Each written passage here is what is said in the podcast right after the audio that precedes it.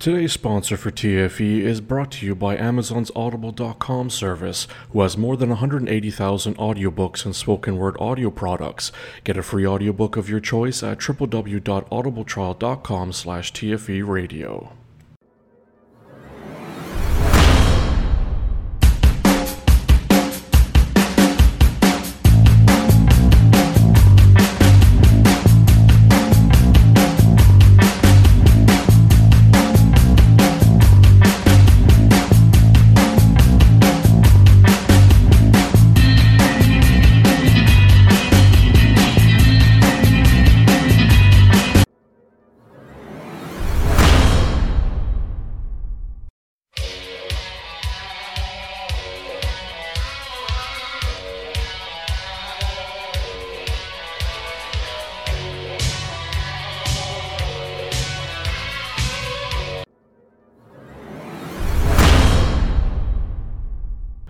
Welcome, everybody, back to TFE Radio Wrestling, episode 4. For this week's episode, this is the WWE Survivor Series 2020 full results and review. I'm your humble host and narrator, James Strength Navarro, and it is Sunday.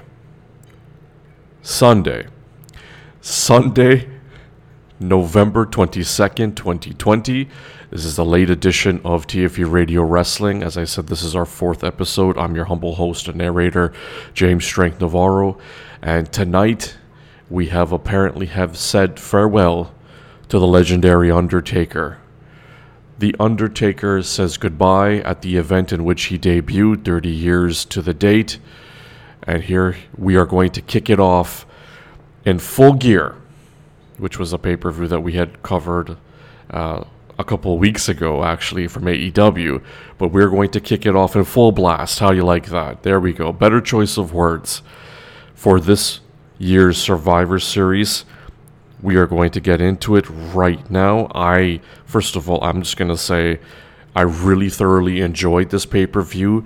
I tried to catch as many of the major, bigger pay per views of WWE as possible. This is going to be my first review and results, results and review of WWE's pay per view. Uh, I believe this is the first pay per view I'm actually covering of WWE since I've started this show, since I've started this network. And this is quite the pay per view to start off the WWE Survivor Series 2020, delivered, in my opinion.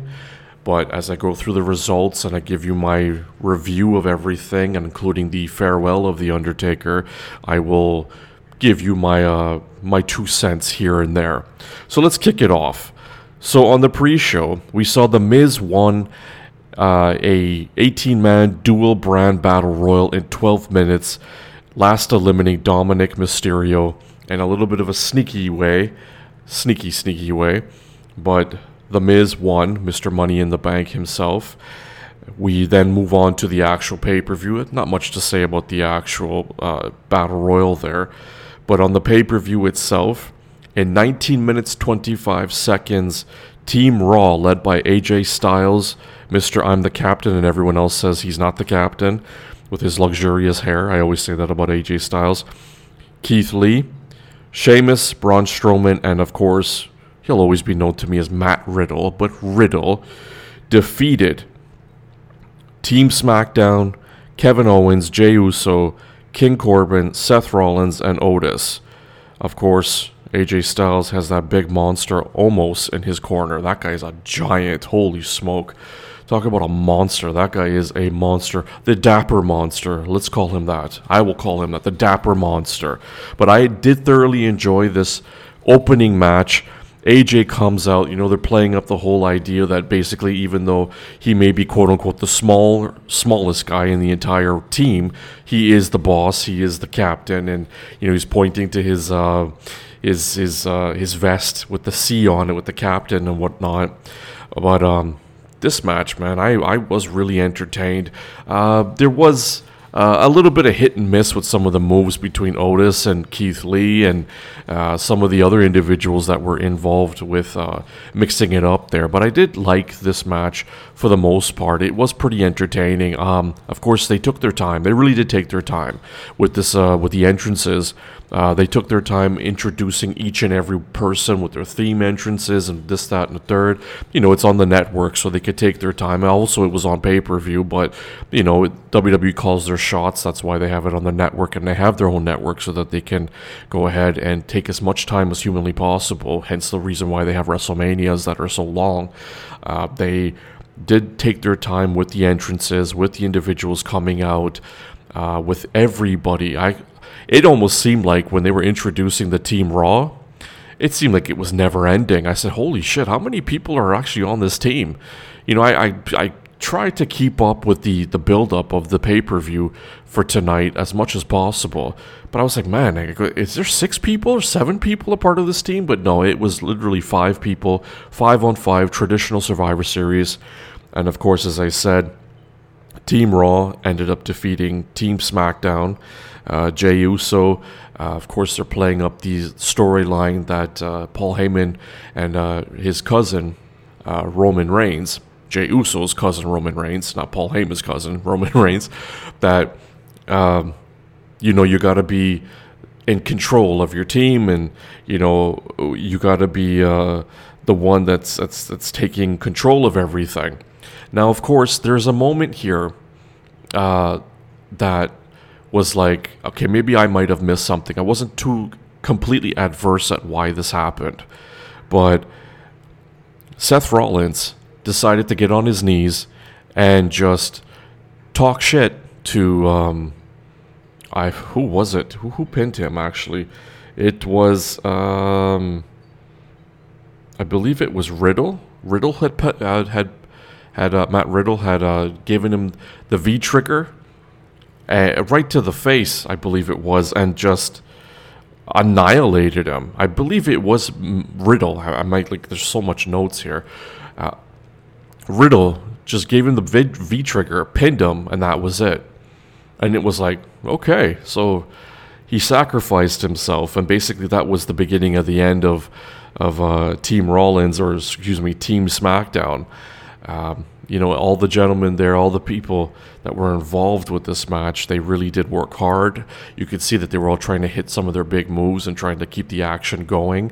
Uh, you know, I like, of course, let me just getting back to the actual ring entrances. Riddle, I like his entrance. I like when he gets into the ring and he jumps up and he flips off the flip flops that's always pretty cool. But anyhow, Riddle did have a very fine showing here. Uh, I was pretty impressed with his abilities in this match. You know, he was really giving an opportunity to showcase his his skill set and what he can do and get in there and, and do his thing. Strowman is in incredible shape. I mean, at one point when he tore off the Raw shirt, I'm like, geez, he looks like he, he you know, he's got some shelf life on him. Of course, you know, my opinions of him when it comes to his push and how they sort of did the start stop with his push when he, he was engaging with Brock Lesnar uh, not that long ago.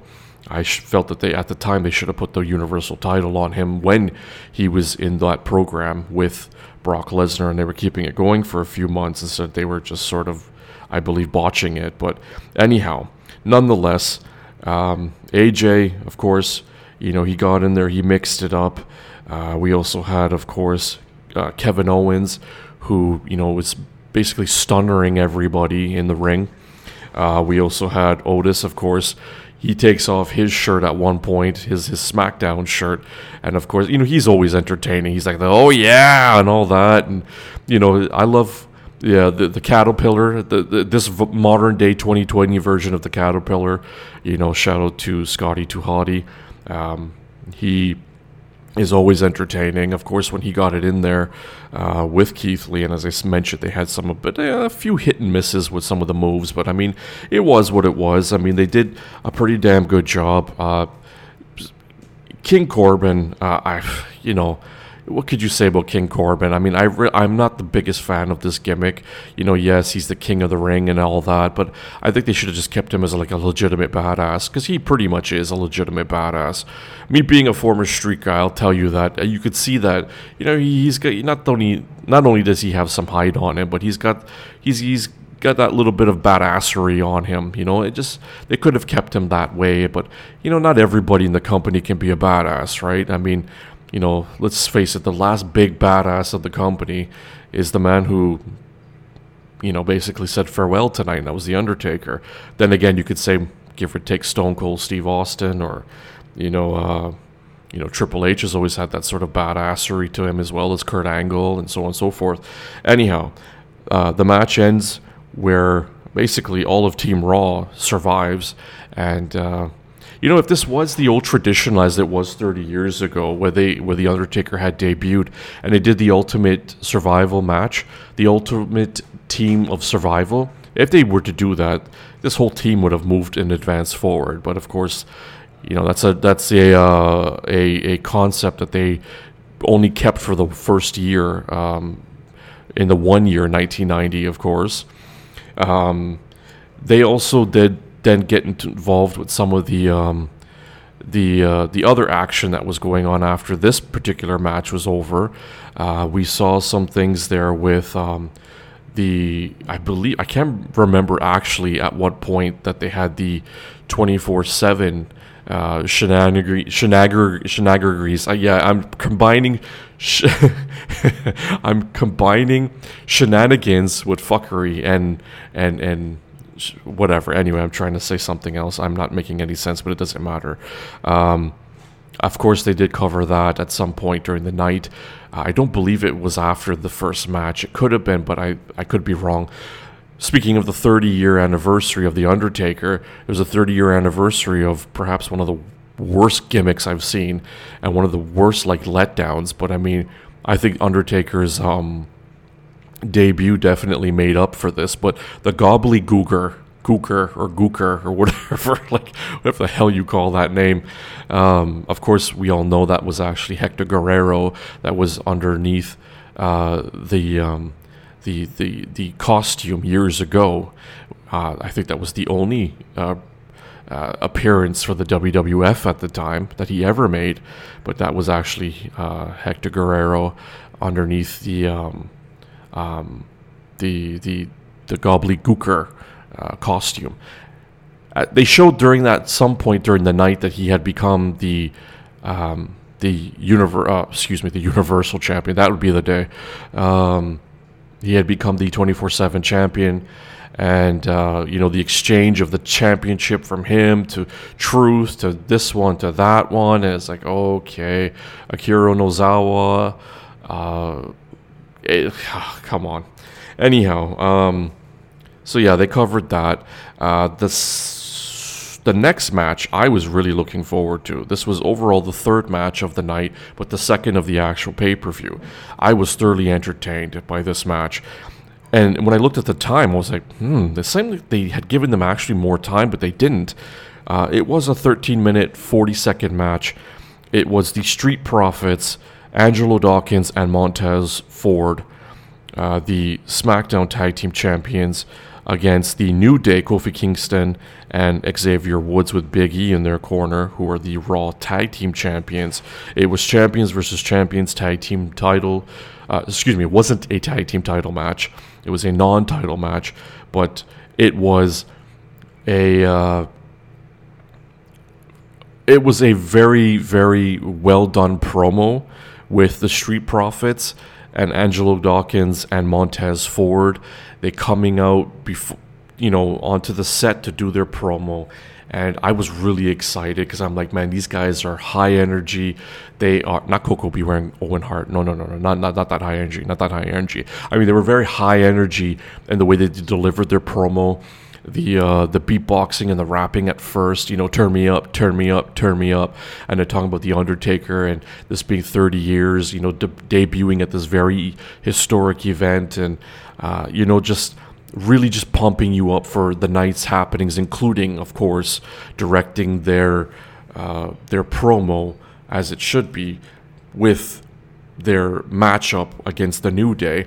And of course, when they are done their promo, we had already seen uh, at some point we had seen the entrances, and it was like high energy again. The New Day coming out with their um, their their video game attire, um, full. I think it's full. I I'm not even going to pronounce what it was that they were promoting there with uh, their involvement. I think it was. F- uh, full gear, full war, gears of war, or something. I I can't remember, but I was just sort of like, see, I'm mesmerized when I see certain things that don't look the same to me. So I tend to forget things, even though if I've got bullet point notes, notes, I cannot speak. Bullet point notes, notes in front. I do it again. Bullet point notes in front of me. I sort of just get sort of like you know lost in in the action you know and it's sometimes i gotta remember i gotta show i gotta do if i'm gonna cover this pay-per-view and a one that i really wanted to cover I, uh, I i tend to sort of forget what i'm thinking about when i'm like okay i gotta make a note of this i gotta make a note of that whatever whatever.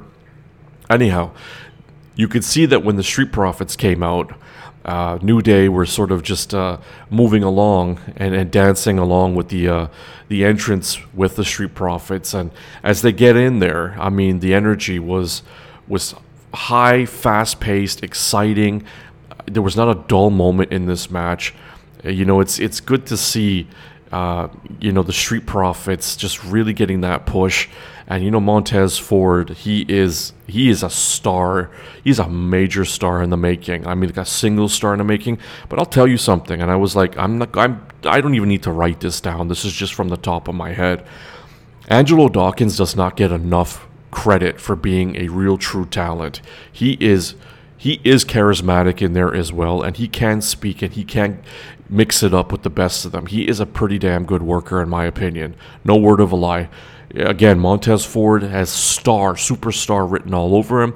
Both gentlemen are superstars, but as single stars, because you know they eventually will break these these guys up. Eventually, unfortunately, hopefully they will have a run as long as the Usos and the New Day, but they are stars as individuals and as a tag team. They really can mix it up, and they can they could really go. They could really really go, and of course just the backtrack though as the part again once again with the uh, the promo before they had come out to the ring i like how during the promo you notice that around and i didn't really notice this before but you notice with montez ford he's got the um the the cup he's got the cup uh, chain the cups chain around his neck the red cup chains i thought that was pretty cool and of course when they come out they have the cups falling from the ceiling so that's cool um, and then we have the New Day, you know, of course, being one of the most dominant tag teams ever in the history of the company. They're the 10,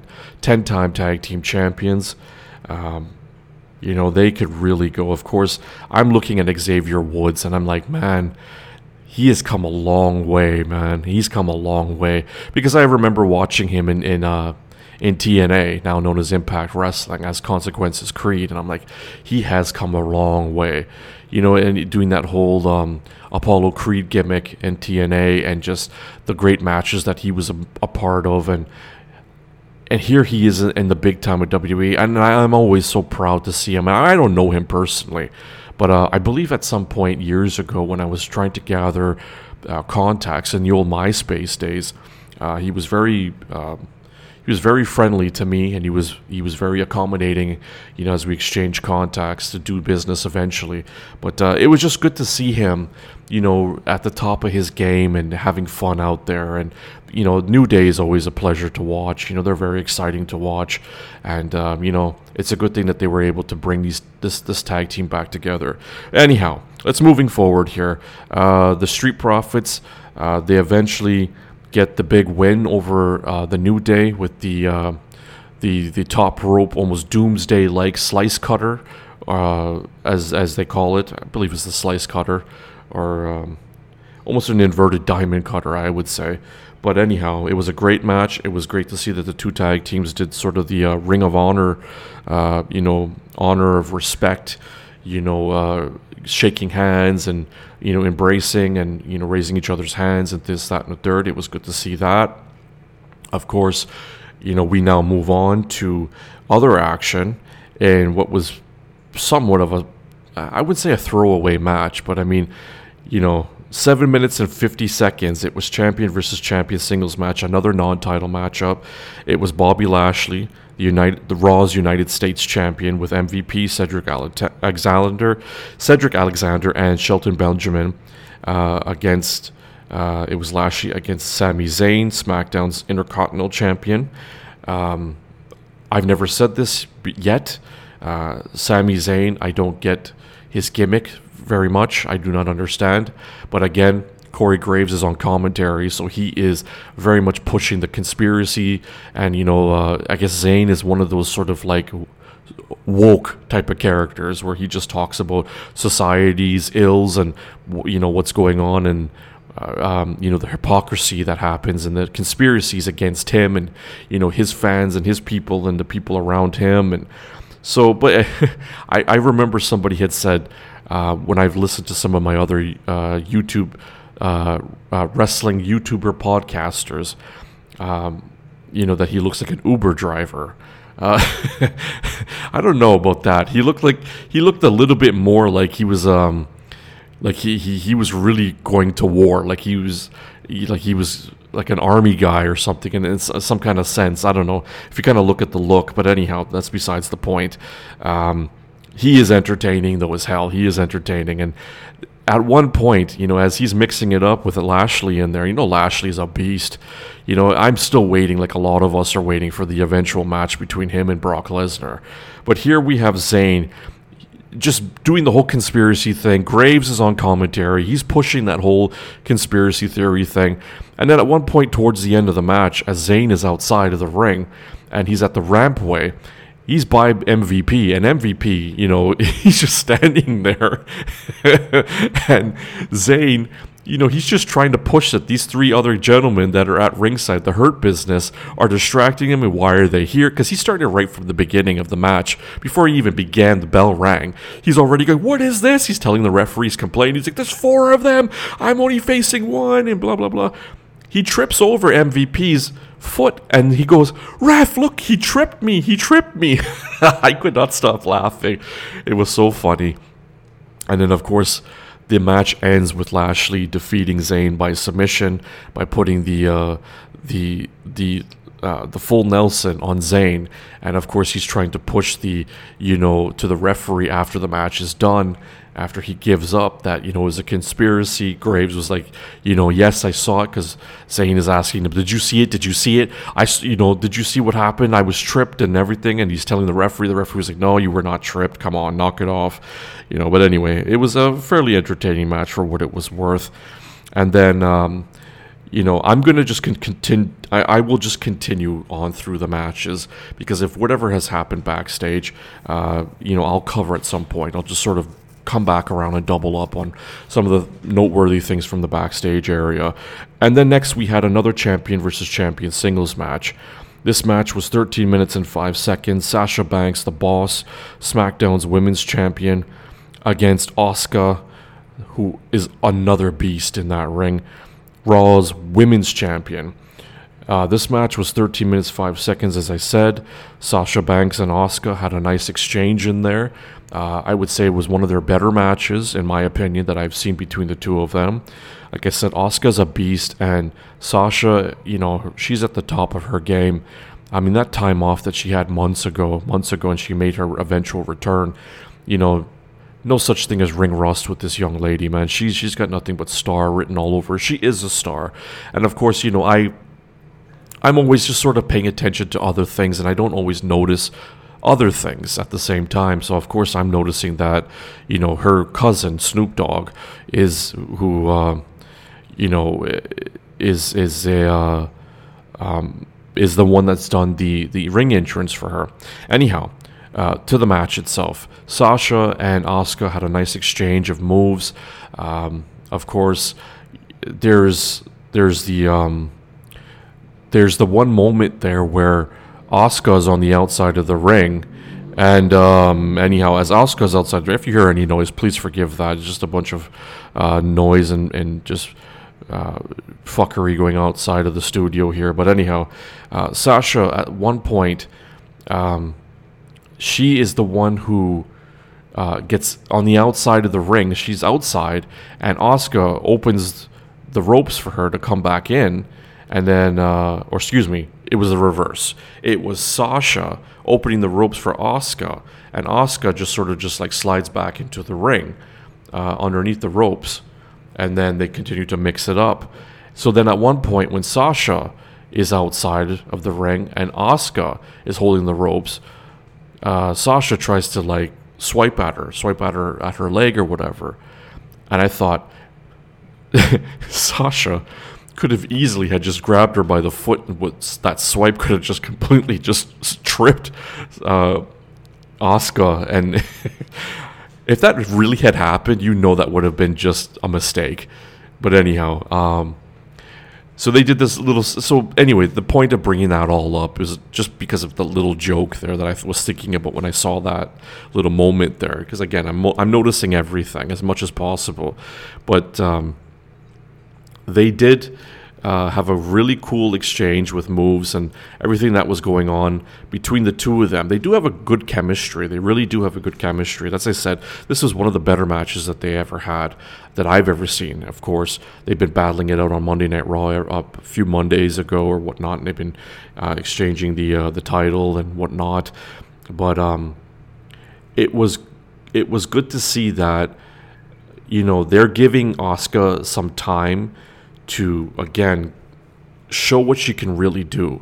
Uh, you could give or take your opinions about this of how WWE's handled her since she's been on the main roster, coming up from NXT. But the Empress of Tomorrow, she is. I, I immediately just looked at her and go, in the ring, I said, she is not just a beast, but she is a Hall of Famer. Immediately from the work that she's been able to do and from what I've seen from her before she even came into the company. I'm like, she is a Hall of Famer, man. She's she's she's going to go a long way. Um, as long as they continue to keep her at the top and book her with some other solid talent, she is going to be uh, legendary beyond legend as a woman, uh, female performer. And of course, Sasha Banks. Of course, she will be as well. Um, but you know, just looking at Asuka because I've always been a fan of, of of Japanese wrestling. I've always been a fan and a supporter of it. I've always been a fan and supporter of the strong style, and Asuka represents that to me. And she is a future Hall of Famer. But Sasha Banks did defeat. She went over on Asuka tonight, and uh, in a another exchange towards the end of pinfalls and Sasha rolled up Asuka and got the win, the one, two, three. And of course, that was the end of that match. Moving along, this match, speaking of the women division, the um, this was a traditional five on five women's Survivor Series elimination match. They gave it 23 minutes and 20 seconds and they showed you the backstory with Lana and how she's you know this whole bullying thing that um, uh, that Nia Jax is uh, is doing along with Shayna Baszler, uh, who's another beast in there. Um, you know, I was just like looking at this, going, I I am not. St- Okay, well, you know what? I'll get to that in a second. I, don't want to. I don't want to blow my load immediately with this uh, this particular point right now. But we'll get to the actual match. So it is Team Raw: Nia Jax, Shayna Baszler, Lana, Lacey Evans, and Peyton Royce against Team SmackDown: Bianca Belair, the EST, Ruby Riot, Liv Morgan of the Riot Squad, Bayley, and Natalya. So I had a few points just just to comment here. Um, like I said, Shayna Baszler is a beast. Lana, I will get to that in a moment. Actually, Lacey Evans, she is, she is a legitimate badass. She's got confirmed kills, you know, I believe in Iraq or something like that, and she's just, she's a tough bitch. She is a tough bitch, and she's, you know, she's a nice look. She's a very she's an attractive woman as well, and I you know I follow her on social media. I, I follow her on Instagram, and she has that throwback look, hence why, you know, her gimmick is sort of that like, you know, that strong woman and, you know, the woman's right the woman's right, which is her literally a double entendre, as you all know. Woman's right, you know, for women's rights, and then she's hitting you with the right, you know, as the knockout punch. You know, she she's got star written all over her. And i know she gets a lot of flack from a lot of people. A lot of you you you purists out there who like to see certain other females in there as as as the the top star. But lana uh, i will get to in a moment. But lacey is a badass. And i think she has longevity in this business. And if they just were to let her just go like not like not per se from the company. I don't say I don't mean that. I mean let her go. Let her like really showcase what she can do in the ring. I don't feel like they've given her that opportunity yet, but she does have championship material written all over her. Long type of unbeatable reign. I think eventually as time goes on, you will then start to see her sort of shedding this current gimmick and becoming more of the ultimate badass with a bit of a little mixture, a little hybrid of, you know, of, of her current gimmick and then what she could eventually evolve into. Because it's all about uh, you know evolving your character evolving your gimmick and and really coming into your own and really going with something that sticks even more. I mean look the undertaker is a perfect example of that speaking of the taker. But lacey has got star written all over her.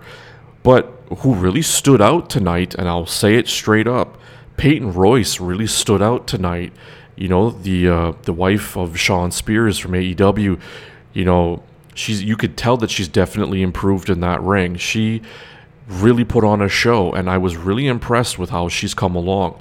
Her movements, her her psychology, just how she just really got down and dirty there, and she was like, you know, this pinfall and that pinfall. I was like, wow, she's she's. I go if they start to really give her an opportunity, she could be a pretty pretty big deal in that company even more. Um, you know, Billie Kay, we'll, we'll see what happens with her. You know, she she gets the flack for not um, honing her craft enough. But uh, you know, she I think she will improve eventually because I'm I'm a I'm always going to be an optimist when it comes to this business. But I will give you the real. I will not sugarcoat anything because that's not my nature. Uh, Billie Kay does need improvement. Peyton Royce has improved, and tonight was no ex- like no exception. She, I mean, excuse me, she she really showed me a lot tonight, and I was like, man, she continues to improve. She will be one of the one of the one of the real good heavy good hands in that business of the WWE and the women's locker room. Of course, um, Ruby Riott and Liv Morgan. You know, Liv Morgan still looks like um, they will say probably the same thing about Alexa Bliss, but Liv Morgan still reminds me very much of um, of uh, Harley Quinn. I don't know. I guess maybe that's kind of the look that she was going for and with the gimmick itself. But um, having said that, as I'm seeing here, some of my other notes, my notes, as I said earlier, um, every female in this match really got a chance to showcase what they were doing, what they could do. Um, there was a botch. I will have to get to it at some point, but I will just get to my point about Lana. Lana got in there, was mixing it up. Lana can go if she's given the opportunity, and the room for improvement, of course, is always there with any performer, right? Even some of the veterans that are out there still have to, you know, perfect their craft. When I, it's like with everything. If you stop learning and if you stop improving, then you cease to exist. That's what I say. Lana gets in there at one point, and then the bullying starts. And I was actually feeling a little bit cringe about this, but this is a good example of how well these performers you know, really make you believe. If you suspend your, your disbelief, you know, Nia Jax is bullying Lana into going onto the steps leading up to the ring, the ring steps, stand there and don't move. The rest of the team is telling her, don't move. Shayna Baszler screaming at her, don't move.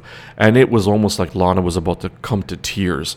Now, this is where I was going to make this point that I've been trying to save now, and I'm going to get to it right now.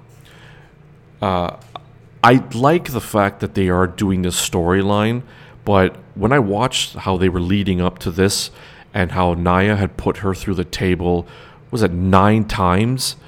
I'm like, that's a little excessive. But, you know, Lana is literally paying her dues. Now, never mind the fact that her husband, Miro, is in AEW and he left the company. They let him go. But he had done his best to do whatever he was given and tried to work with it while he was with the company. But we've seen that before. One person stays and then the other person goes. The one person who stays gets punished. We've seen that throughout the history of the of the WWF slash WWE. We have seen that. I was like, I don't like this storyline of her being bullied. But I was like, you know what? It's leading to something. And I was like, they better have a payoff for this. They better have a payoff. And the payoff came at least for tonight, it came. Because at one point, the EST herself was in there, mixing it up, Bianca Belair, with Nia Jax on the outside. Now, I will get to the botch in a second. Actually, no, let's back up. Let's get to the botch first. The botch was with Natty Neidhart. Now, Natty is you know, she is a veteran in that business. She's a veteran in the company. I don't think she's given enough chance to be champ. She was not given enough chance, I would believe, but she was going for something that looked like maybe a cross a crossbow, and it was with, I believe, um, I believe it was with, uh, who was it that she was trying to lock up there? She was trying to lock up I believe it was. Um, who was it? Now I'm trying to look here. I think it was Peyton Royce she was trying to lock up, and trying to do the crossbow, and then it didn't work out. And it literally, as soon as she went to lift her up, it came apart. And I was like, oh shit. And then you know you could see the frustration. So you know you got to sort of quick cover, not quick cover as in pinfall. You got to do a quick recover is what I'm trying to say. So Natty gets up, stomps her one time, and then puts on the sharpshooter. I said, you probably should have just gone for that in the first place instead of trying to do the crossbow, trying to look make it look fancy or whatever, you know. So she's basically, you could see the frustration on her face that it sort of fell apart, and you know, you know that if there was there was a crowd there, like an actual crowd, you'd be like, you know, you fucked up, you fucked up, but you know, Natty thankfully had a, a, quick recovery from that little botch. And I mean, it wasn't a little botch, it was a pretty big botch, but I noticed it like a lot of us did. And she recovered. She started to take down everybody else with the sharpshooter. And, you know, the action mixes it up, whatever, whatever. And eventually, um, she gets blasted and she gets pinned, and Natty's out of there. Uh, what was shocking, though, to begin with this was that uh, Bayley had gotten beaten as well pretty early on. And I was like, oh, wow, okay, all right, all right. So they're showing us something here. And I believe it was Peyton Royce who had beaten, who had pinned her.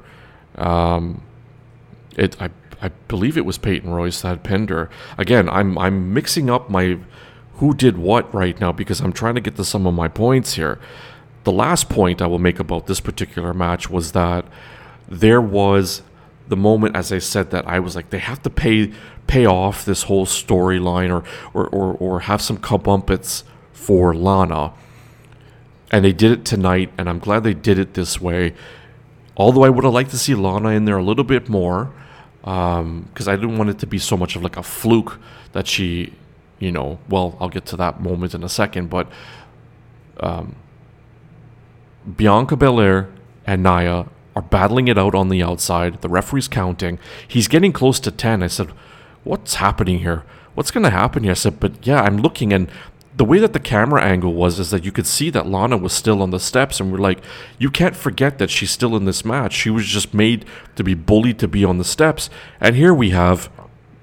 We have uh, Nia and we have um, Bianca that are battling it out, and the referee's hitting 10. She. EST. This is why she, they say that she's the EST. She's the she's the strongest. She's the the fastest. She's the toughest. She dumps Nia over the barricade, and I thought she's gonna make it in before the ten count, and it'll be down to just you know Belair and um, Lana. No, they went the other way with it, and they both got double counted out.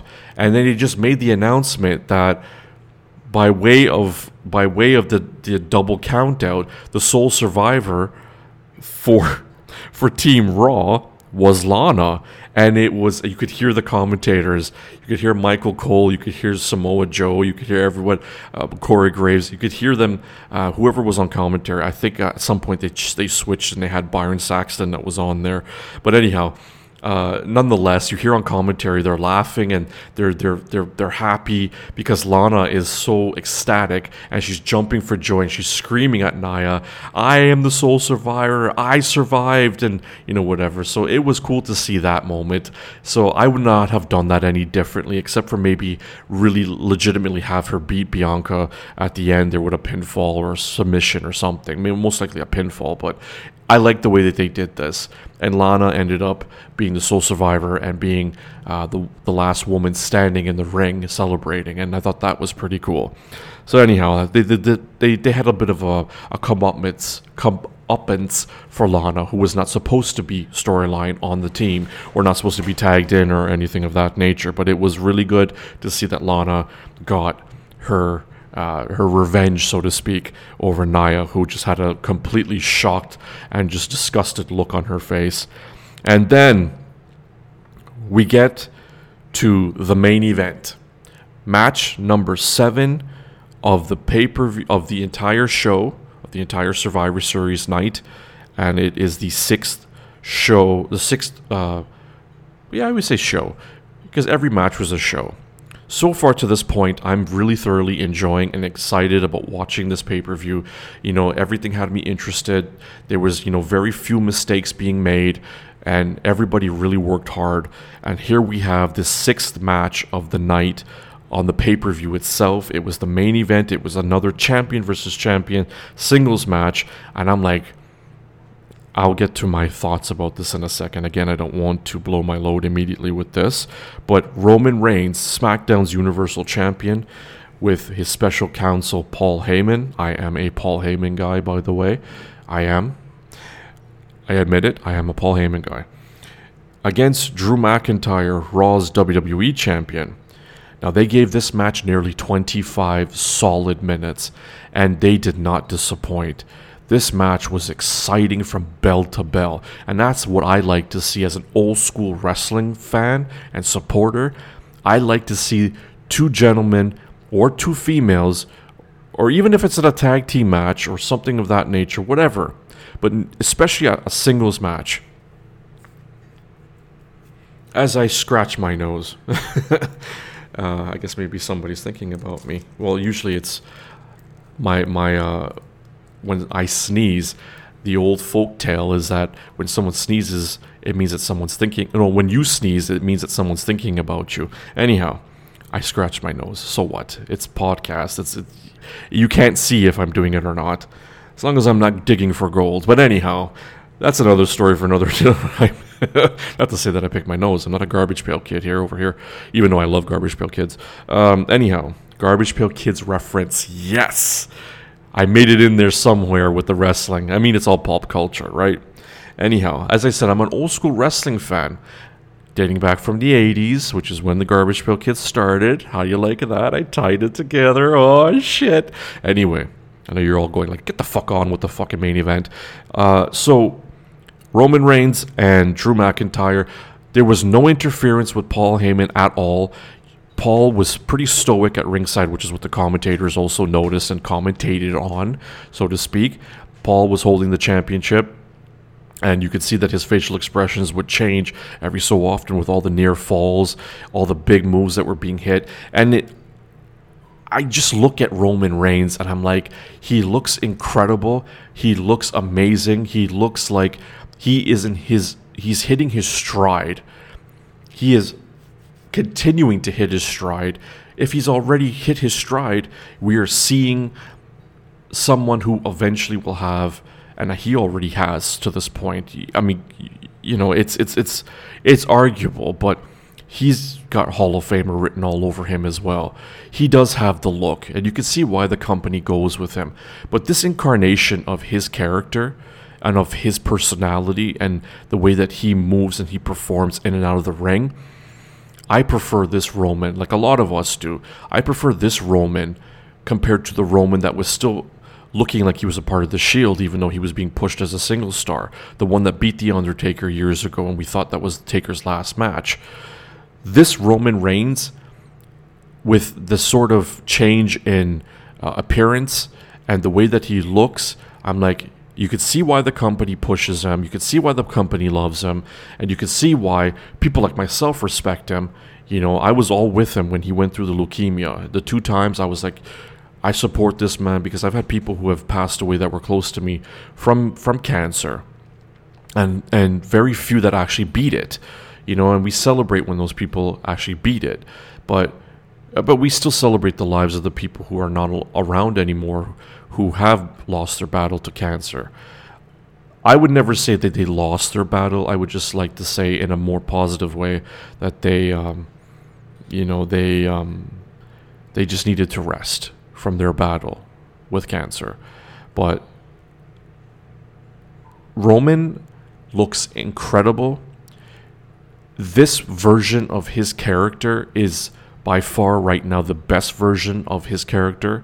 The way that he has evolved, having Heyman with him, is a good look. And uh, you know, like, because I don't get a chance to see. I try to catch Monday Night Raw, SmackDown as much as possible, but I, you know, for the last little while, I've not been able, which is why you don't see or hear me doing any kind of reviews of Raw or SmackDown. Again, we're only four weeks into this show so far, and you know, we have a long life long longevity of this show. And eventually, I might get into a TV show or two from WWE that I might cover, do a review, and give my opinions on. But for the most part, I will try to cover some of the bigger pay per views and give my thoughts and predictions. Even if I don't cover them, I will try my best to. Because I always think if I'm going to cover something and give my opinions and give my predictions, I would obviously, you as the listener, would be more happier that I go ahead and also give do like a review results and review much like I'm doing with this one and then get into uh, you know my thoughts about that particular pay-per-view so that you, at least you can you know can listen to uh, the goings on if you miss the pay-per-view by some chance or you want to know immediately who won. So I'm doing my best to cover these bigger pay-per-views from WWE and some of the other companies as well some of the bigger shows bigger events um, you know, I try to do things a little bit differently with this show, but again, you know, I think I've explained myself to this point as, as enough as possible as to why you might not see or hear me talking too much about Raw or SmackDown. But as I've seen Roman tonight again and watching how he has been conducting himself. And the way that he works in that ring, it's not how it was before where they were it, it seemed like they were almost cramming him down the throats of people. Even when he had come back, I was like, there, there's got to be a shift here with his character because, you know, he had come back and it was great to see him back again.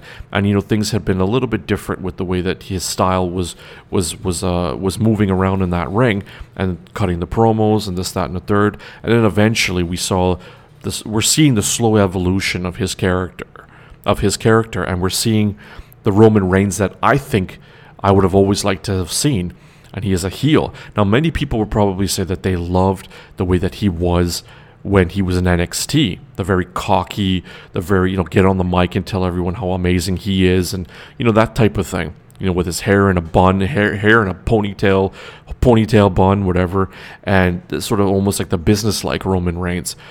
I like this very cerebral, very methodical, very stoic, very stalking like Roman Reigns is very take your time, punish, and and and and just like very almost almost criminal, but you know like gentleman criminal like in his his his demeanor. Very quiet, stoic, but tough and can get it done in the ring. because when we saw his previous incarnation, his first incarnation of his character, we seen him basically trying to hit the Superman punch and the spear every other move. Here in tonight's match, as they gave it some time between the two champions, because you want to keep both men strong, of course, because they're both the world champions in the company. They're at the top of their brands, as, as was mentioned on commentary. Roman, this he's got Hall of Famer written all over him. Same with Drew McIntyre. If you look at how Drew McIntyre looked years ago, not the Drew McIntyre we see of today, you would probably would have uh, hopefully had at that point, if you had any real foresight, say, I want to see the the evolve of his character, of his look. The Drew McIntyre of today that we see, the one that just, you know, just had everybody on their feet at the beginning of this year and at the Royal Rumble when he took up Brock Lesnar and he ended up winning the Rumble, and you know the, the thousands and thousands of people that were there that night in the stadium when he won the Rumble at the Alamo Dome. Um, I believe it was the Alamo Dome. Yeah. Um, forgive me if I don't remember. Again, that January seems like it was such a long time ago now, and we're talking about this January, like this year's January. But that Drew McIntyre, you could see, was coming into his own and was becoming the fan favorite. We needed to see somebody new, and we here we have Drew McIntyre. Drew McIntyre has become the poster boy world champion of the WWE during the COVID era. And this is what we're calling it the COVID era. And Drew, that title needs to be to be left on him. When the, the when the fans come back, when you the fans, when the supporters such as myself come back to the arenas eventually and we get back into having full capacity crowds, you know, rocking, just loving the matches, loving the atmosphere, loving the company around us, loving everything, loving the concession stands, the, the you know, the, the merch stands, the merch tables, whatever. You go out there and we we have a good time again. Drew McIntyre needs to be the champ up until that point, or at least at least afterwards, so we could really know how successful as a champion he can really be because he's been successful to this point, yes. But when the fans come back, we could see that momentum carrying from January and what they've been trying to carry throughout the entire year so far with Drew on top, and of course, you know him winning the world championship back from um, from Randy Orton.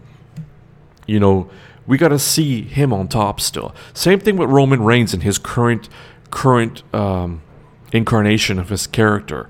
We got to see the Roman Reigns with the crowd around him to feed off that crowd as the heel. And the WWE did not miss with putting these two gentlemen at the top of their card because they put on a show tonight. The two of them can really go, and Roman really showed how he can really get it in there as a actual performer, as an actual wrestler, you know. And some his his his shots to the face and get your mind out the gutter. His shots to the face when he was he was just you know doing the um, the uppercut sort of the uppercut punch I'll call it to Drew. Oh man, it sounded like you know a gunshot going off. Like it sounded like a gun, and just the two of them like, with their exchange and just you know they, they were almost working like a technical type of match in a sense as well and just the near falls and the the the visionary fall that we saw towards the end. You know, when the referee got knocked out, and then um, Jey Uso came to then assist his cousin. I had hoped that they. I mean, I get it why storyline wise they wanted to keep, you know, the Uso and his cousin storyline going, because you know we had saw earlier on in the night where uh, Roman had come out of his locker room with Paul Heyman standing there, and he was talking to Jey, and uh, Jimmy was standing there, and he dismissed Jimmy, and uh, you know Jimmy takes off, and Jey stays, and then he gives him the what for. I get it; they wanted to keep that going, but I would have liked to have seen a clean cut finish between Roman and Drew. But as I was watching the match, as I'm getting towards the end of this particular review, as I'm watching the match, I'm like, this is WrestleMania main event all over it. I would not mind seeing immediately when I saw this these two gentlemen just really getting it on in there in that ring and just I can't get your mind out of the gutter. when I saw the two of them mixing it up in there, I said these two can go and they have a really good chemistry. Really good chemistry. And the more that they get in the ring with each other, the better it will be. You know, WrestleMania coming up this year, I'd be damned if these two are not in the main event facing each other. Even if it's a champion versus champion match with the stakes high and no interference from anybody there's your WrestleMania main event right there. And I know it's been rumored somewhere I had seen. Uh, I can't remember. I think it was Wrestle Talk had maybe had, had put out the rumor, or maybe it was some other um, uh, wrestling media outlet. But I really think that these two should be in the ring at the main event of WrestleMania. Um, if it's not a women's match, it should be these two gentlemen. And uh, you know, give or take, it was probably supposed to be these two at this past WrestleMania. But again, uh, what we know uh, did not come to pass as we uh, we would imagine it was going to. But Drew and Roman, uh, they put on a show, thoroughly entertained. The near falls, of course, I had mentioned there was the moment where the um, the Claymore kick had come and Roman got knocked in the face. And immediately, as he gets knocked down, his his positioning was pretty pretty damn good because as soon as his positioning had taken its form for that split second, as you see, he's about to go down because he got the claymore. He goes down at the same time taking the referee down. That's great timing, great timing, and he takes the referee out. And we saw that we sort of saw the visionary fall there, with Drew you know, sort of reaching over to um, to Roman, and then there's no referee, and then eventually we saw uh, the outcome. Roman basically mounts uh, Drew for the uh, the choke out, the front face lock choke out, and puts him out, and that was the best way. Drew did not give up. So that was the best way to have the end of this match and the end of this wild, amazing, and very entertaining main event and I'm with I believe it was Michael Cole who said that usually that you know a lot of the times main events uh, it's very rare that main events I'm paraphrasing but I think this is exactly what he actually did say so I may not be paraphrasing but he said oftentimes uh, there's times where a main event again there I'm paraphrasing I'm just going to paraphrase uh, just in the interest of time here is that there's um, there are moments where main events don't uh, sometimes don't deliver, but this main event definitely did deliver, and it did. It really did deliver. Again, I'm paraphrasing what he said, but it really did deliver, and I was really thoroughly entertained. This was one of the better main events I've seen in the company um, in the company's pay per view history in some time. Um, I was not disappointed with the outcome. I understood why they had to keep that sort of going, but they kept both men strong, I think definitely. And of course, at the end there, we see Jey uh, clapping and saluting and, and uh, celebrating, so to speak, with his cousin, who slowly is stalking him as he comes up the ramp with Heyman at, at his side, holding the championship. Uh, Roman is over there. Uh, he gets up the steps, gets up the, the stage, excuse me, the rampway, and the two embrace. And you see the disappointed look on Drew. But this is not the end of this uh, this this this classic match that I saw tonight. I think it was a good good good you know classic match between two big guys who can get in there and really showed what they can do, and they gave them enough time. Um, you know, they literally gave them like 24 minutes, 50 seconds, 10 seconds more. Just just call it what it is. It was a 25 minute classic, in my opinion. One of the better matches that I've seen in the company uh, uh, for the last little while. Uh, and I'm looking forward to seeing a rematch between these two gentlemen and these two stars. And then, this was it. For whom the bell tolls, this was the farewell of the legendary Undertaker. As we cut to the commercial package, at some point, um, we we actually have the announcement of who was in attendance to pay homage to The Undertaker and his career and his farewell So it was a who's who. It wasn't everybody. There's a few names that were missing from this list, but I think it might have had to do something with whoever lives closest to Florida or who lives in Florida. So, uh, in no particular order, we had, well, first and foremost, I can't forget this Shane McMahon came out first, then The Big Show, then we had, um, again, in no order here, we had Jeff Hardy come out with the face paint with the Undertaker logo on his face. We had uh, everyone from BSK come out. Uh, the Bone Street Krew came out, with the exception, of course, even though they did mention, Michael Cole did mention Yokozuna, may he rest in peace, who was a part of BSK, the Undertaker's crew backstage, and, you know, his, his crew of best friends. They were all there.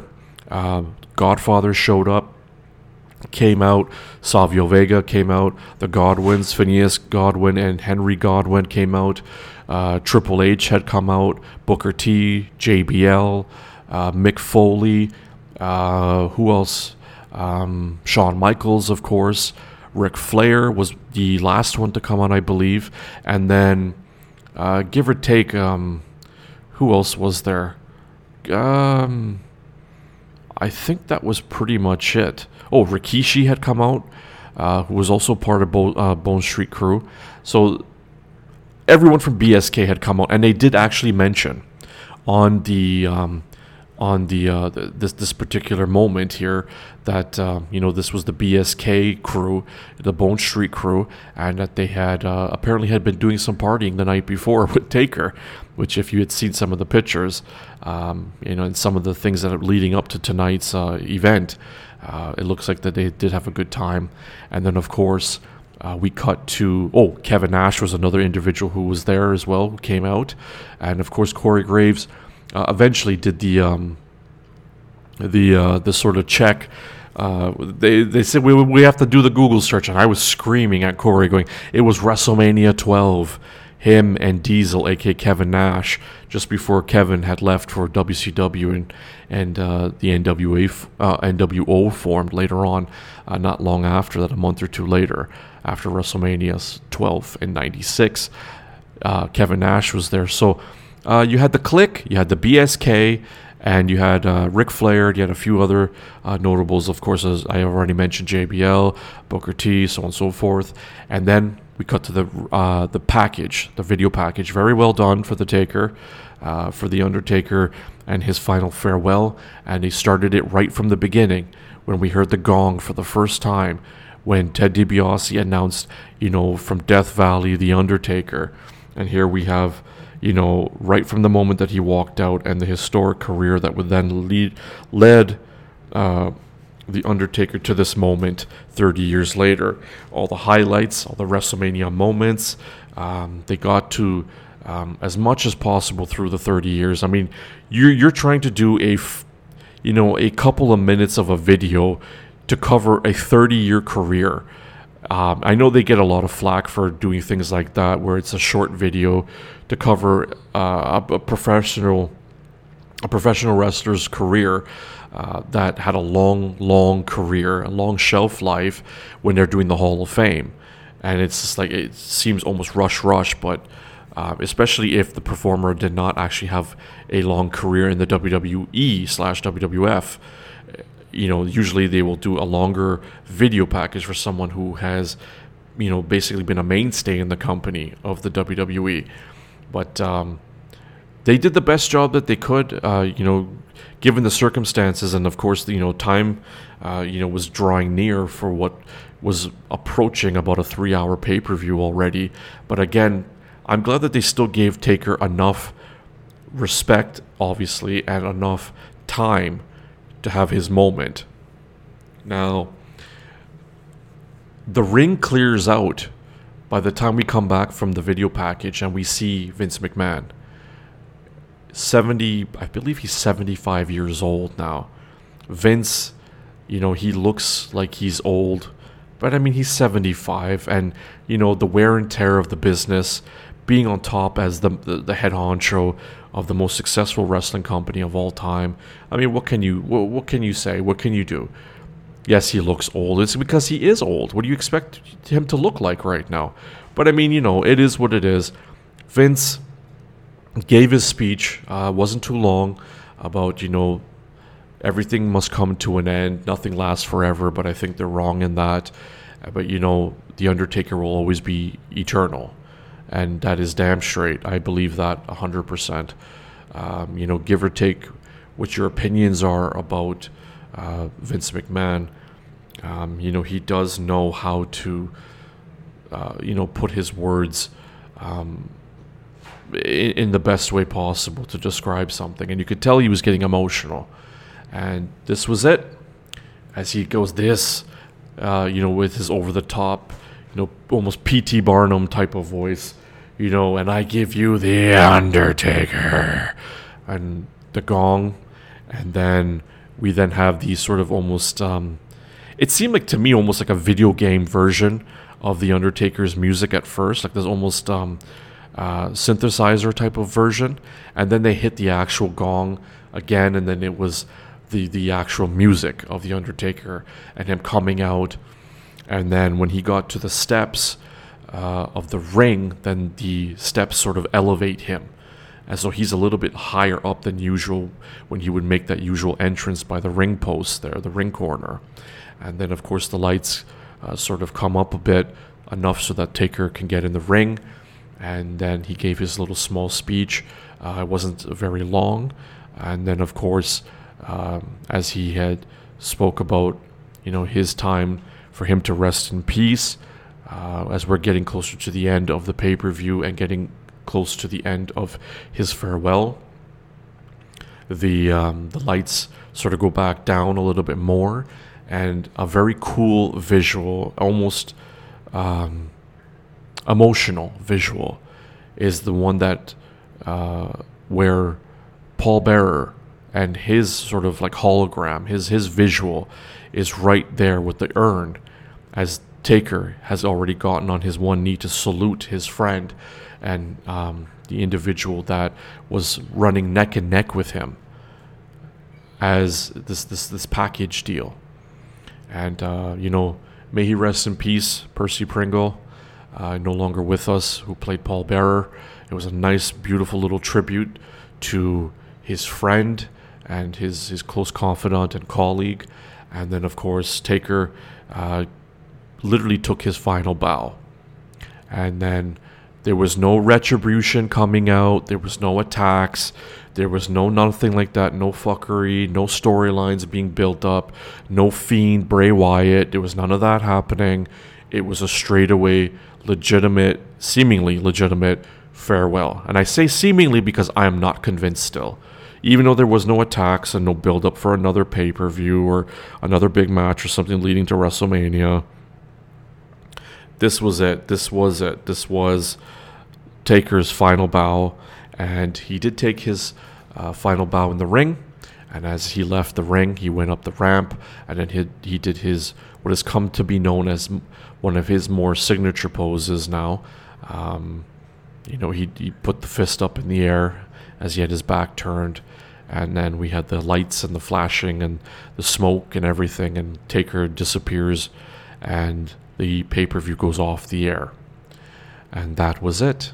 The Undertaker has taken his final bow, again, seemingly, and has said goodbye to the WWE and the WWE Universe and the pay per view goes off the air. And of course, throughout the night, they were uh, teasing that they were going to have after Survivor Series goes off the air on the network, the Broken Skull sessions, session two with the man of the hour, The Undertaker, talking about in part two of his interview with Stone Cold uh, some of the stories over the last 30 years being in the same company on top. And it was a wonderful pay per view. Um, of course, it ended a little bit sad because of Taker uh, saying his final farewell. But overall, I would give this pay per view a thumbs up. No thumbs in the middle, no thumbs down. It was a thumbs up all the way. Everybody worked really hard, and everybody really put on a real entertaining show. This is one of the better pay per views from the WWE's offerings that I have seen in a long time.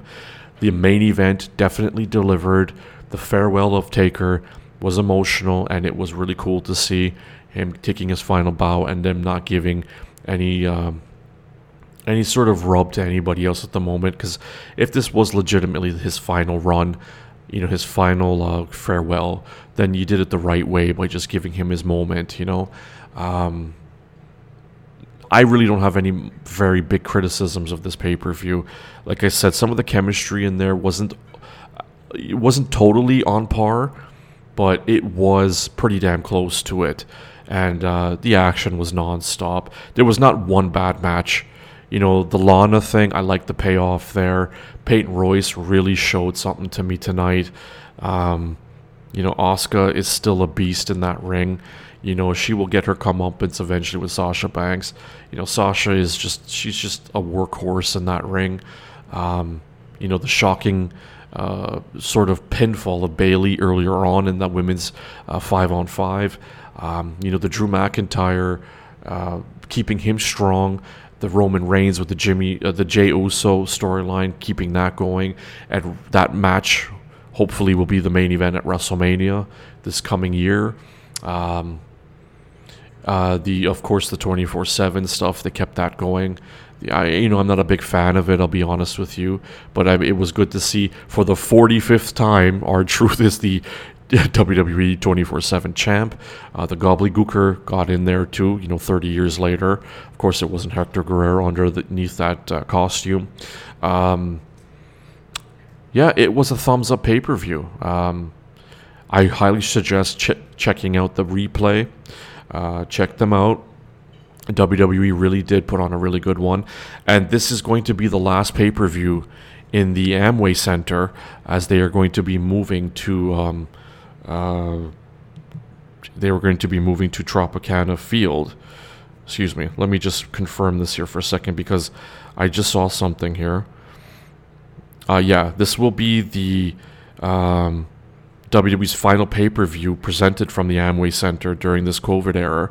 Um, they will rem- they will remove all their stuff, obviously, from there and relocate uh, further down the line there, uh, including the Thunderdome, to Tropicana Field.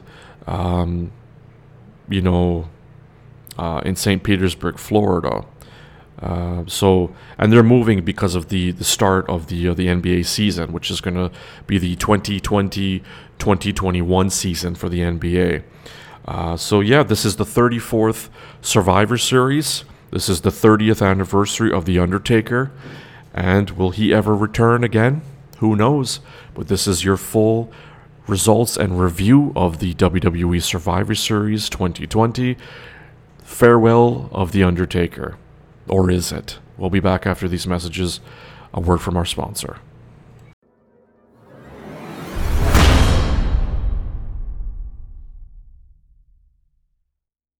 Amazon's Audible service is offering our listeners a free audiobook of your choice and a free 30-day trial membership. Just go to www.audibletrial.com slash TFE radio and choose from over 180,000 audio programs.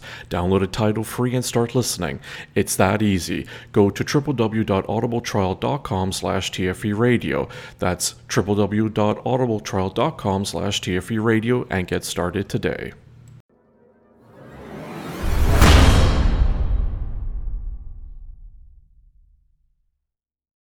Welcome back, everybody, to TFE Radio Wrestling. I'm your humble host and narrator, James Strength Navarro. This is our second segment. We just finished covering in full extensive detail the WWE putting on their 34th annual Survivor Series, WWE Survivor Series 2020. Farewell to The Undertaker and his 30 year anniversary celebration. And now I'm going to get into a few uh, noteworthy things that have happened in the business. Uh, we're actually not done with The Undertaker just yet, as in our third and final segment, I have a little something for you that I would like to cover. Uh, but getting to back to this uh, segment here, segment two.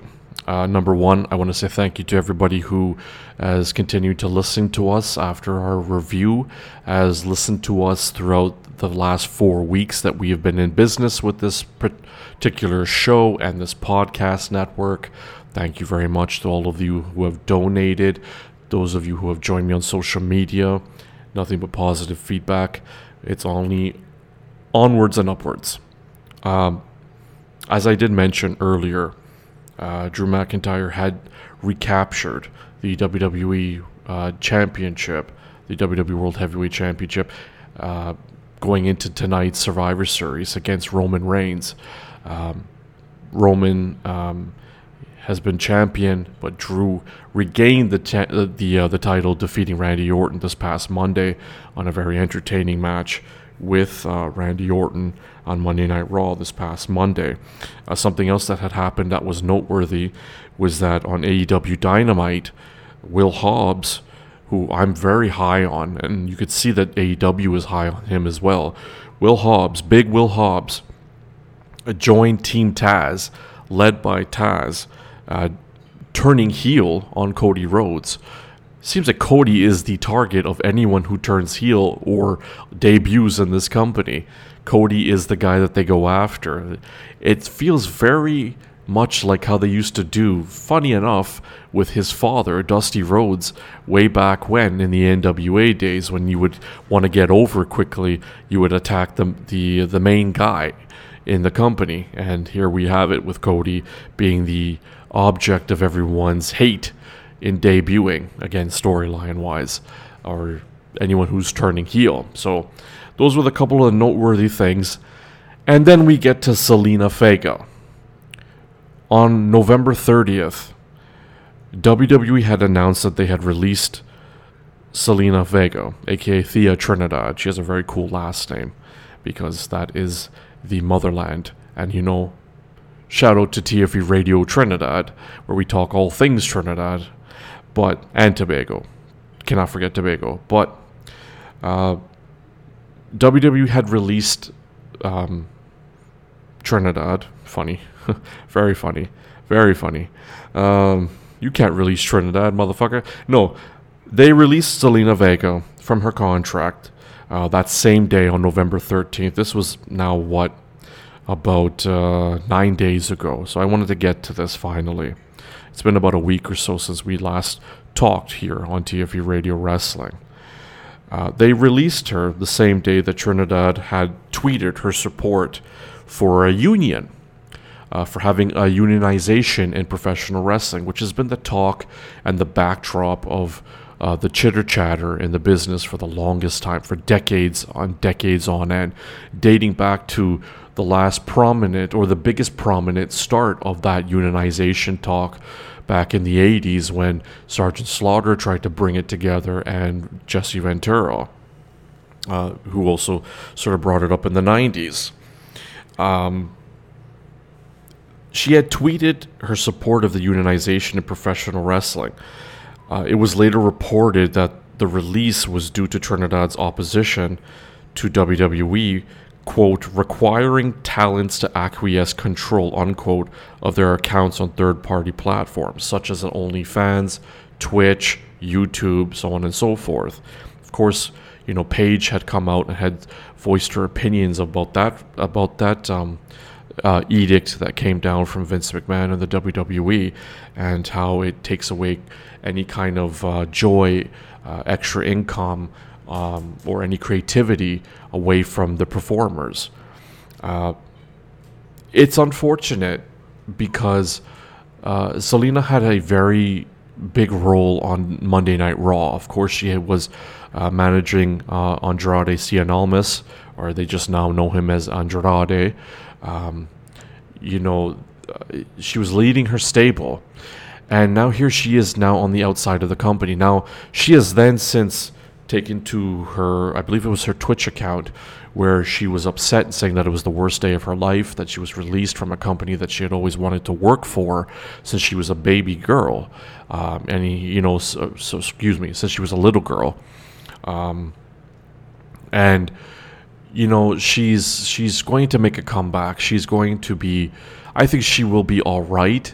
Uh, I don't think that they're going to bring her back much in the way that they did with Drake Maverick, you know, with when he had his emotional breakdown on social media not long after he was let go along with the all the the other what was it 30 or 40 talents that was released back on April 22nd of this year uh, shortly after the pandemic had really hit and I don't think they're going to bring her back right now. It could be one of those moments where right now that she may have to prove herself elsewhere and then come back if they do want her to come back. But she was at the top of her game when she was managing her little her her, um you know her little time on Raw became a big time on Raw because she was managing her big stable on Raw.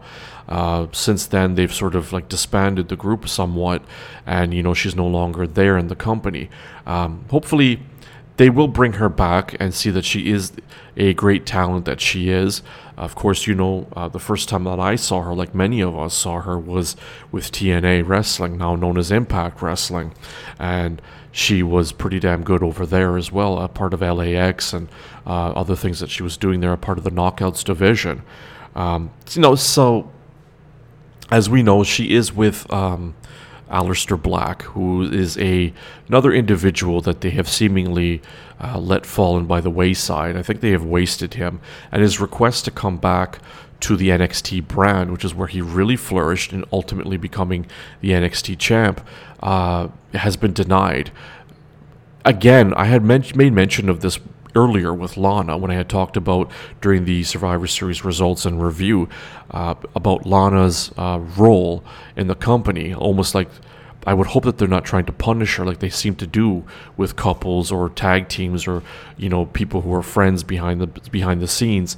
Uh, because you know, in the case of Lana, Miro walked out of the company or was let go, so to speak, uh, during that uh, April 22nd release of uh, multiple talents, as I had mentioned with Drake Maverick.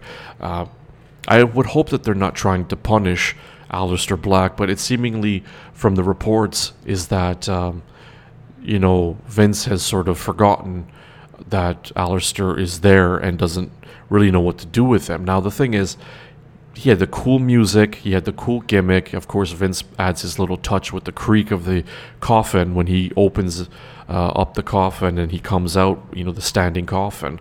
And then, you know, Aleister Black is an incredible talent. He can go. He is a worker's worker in that ring. You know, he could do the high flying, he could do the submission. He's he's like a hybrid, you know what I mean? He reminds me of he reminds me a cross between The Undertaker and CM Punk. You know, um, but they really just sort of dropped the ball on him. And so Vega is, uh, excuse me, Trinidad, uh, Thea Trinidad, uh, aka Zelina Vega, is in fact, you know, with. Um, in a couple, in a relationship with Aleister. So I would hope that they're not going to try to punish him in any kind of way because of her beliefs, or vice versa, because, you know, if he ends up getting released or he ends up, you know, getting a push again with the company, uh, you know, will she ever have the chance to come back and then they will then punish her somehow because it's happened let's face it it's become an open secret that the WWE is very petty sometimes when it comes to uh, these sort of things when it comes to union talk or you know you getting yourself over on your own without their help and you, with the use of social media which is kind of why they wanted to shut down these people's you know twitch accounts youtube accounts and all that other stuff or have control of it.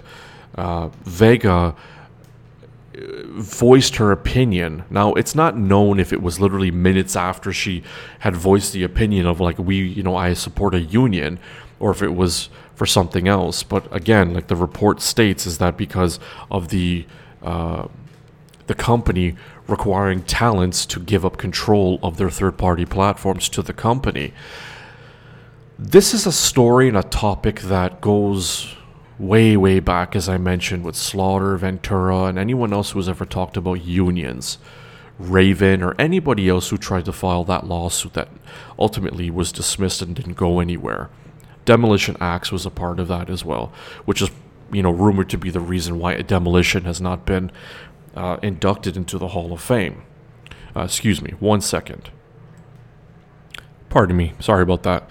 Um, the it is then known that um, if there is going to be any uh, backlash when it comes to unions, usually this is sort of the result of what happens. The company does not look well, does not look down on, well, excuse me, the company looks down on anyone who wants to form a union it has always been said, especially in the last little while with that lawsuit that I just mentioned a moment ago, that uh, you're basically looking at the chances of your career being over, if it's not already over in ring or having anything to do with the business, you will be blackballed. Um, in the case of Demolition, uh, Smash, Axe and Smash are not in the Hall of Fame yet, uh, much to the to do with the idea that Axe was a part of that lawsuit. Um, you know, the Masked Superstar, uh, Bill Eadie, uh, Raven, um, I believe it was um, Mike Sanders, I believe. There was a number of individuals that had come out and wanted to, to, to, to voice their opinions and be a part of this this lawsuit. Uh, Billy Graham, superstar Billy Graham, was another one who voiced opinions about being there being a union or a lack thereof. There is no union in professional wrestling. Again, the talk of that ever happening would have to be some big star in the company, like a Roman Reigns, a John Cena, an Undertaker, or somebody, coming about during the main event of WrestleMania and saying, We're not going out there until you give us our rights.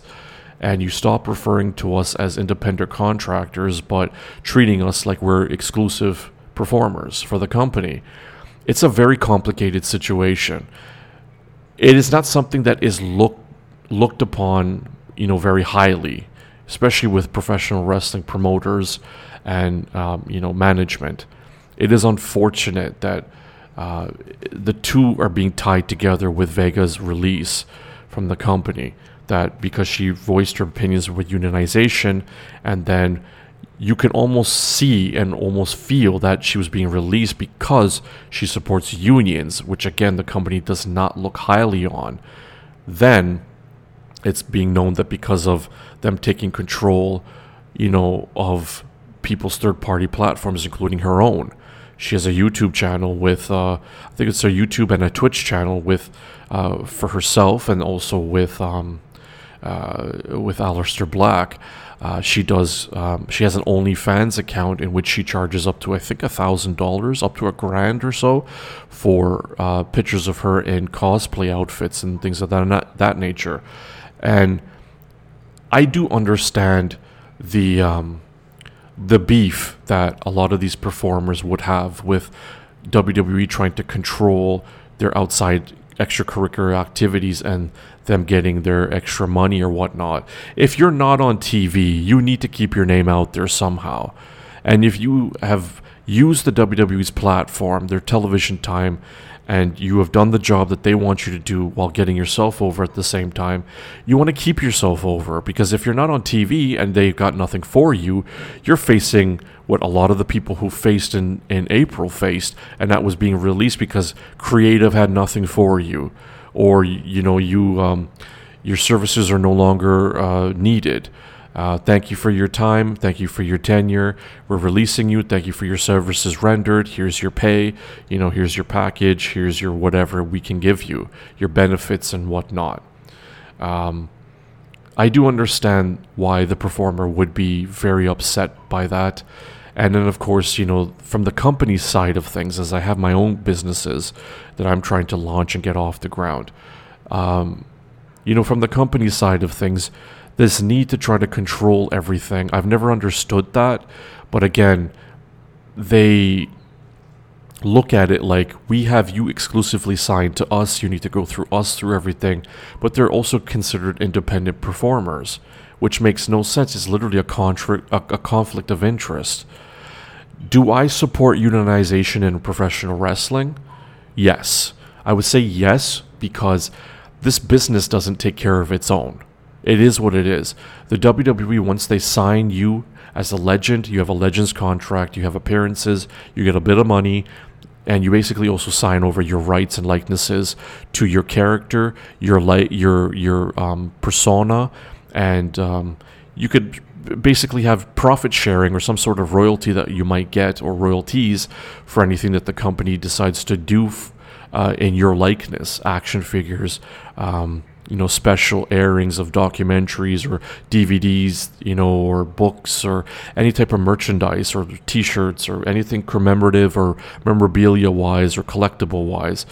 You know, you sign over your rights or you know the company has the right when signing you to that Legends contract to then give over a lot of your your percentage um, of what they will provide and give you. It's an extra way to make money for themselves and uh, for you, the performer. Again, I'm just speaking abroad to everybody, just to sort of explain how this goes. If you've got nothing going for you and you've got nothing going on, you know, you got to make money somehow. You got to, if you could still go in the ring, you know, much like a Kurt Angle. I mean, Kurt has been pretty banged up, but he looks like he can get in the ring, and I, he may. I wouldn't be surprised if he does get in the ring again. But I mean, you have these individuals who could still go and still want to go, but then they're being in that category of WWE's realm of you are done, you're finished, we cannot clear you to be in the ring again, you know, much like a Sting or somebody else. You know, you're finished. We cannot have that risk on our head. So we're putting you into this category. We're putting you into the hall. You know, we're going to do some things with you, merchandise, whatever, whatever. But for the most part, the business does not take care of its own.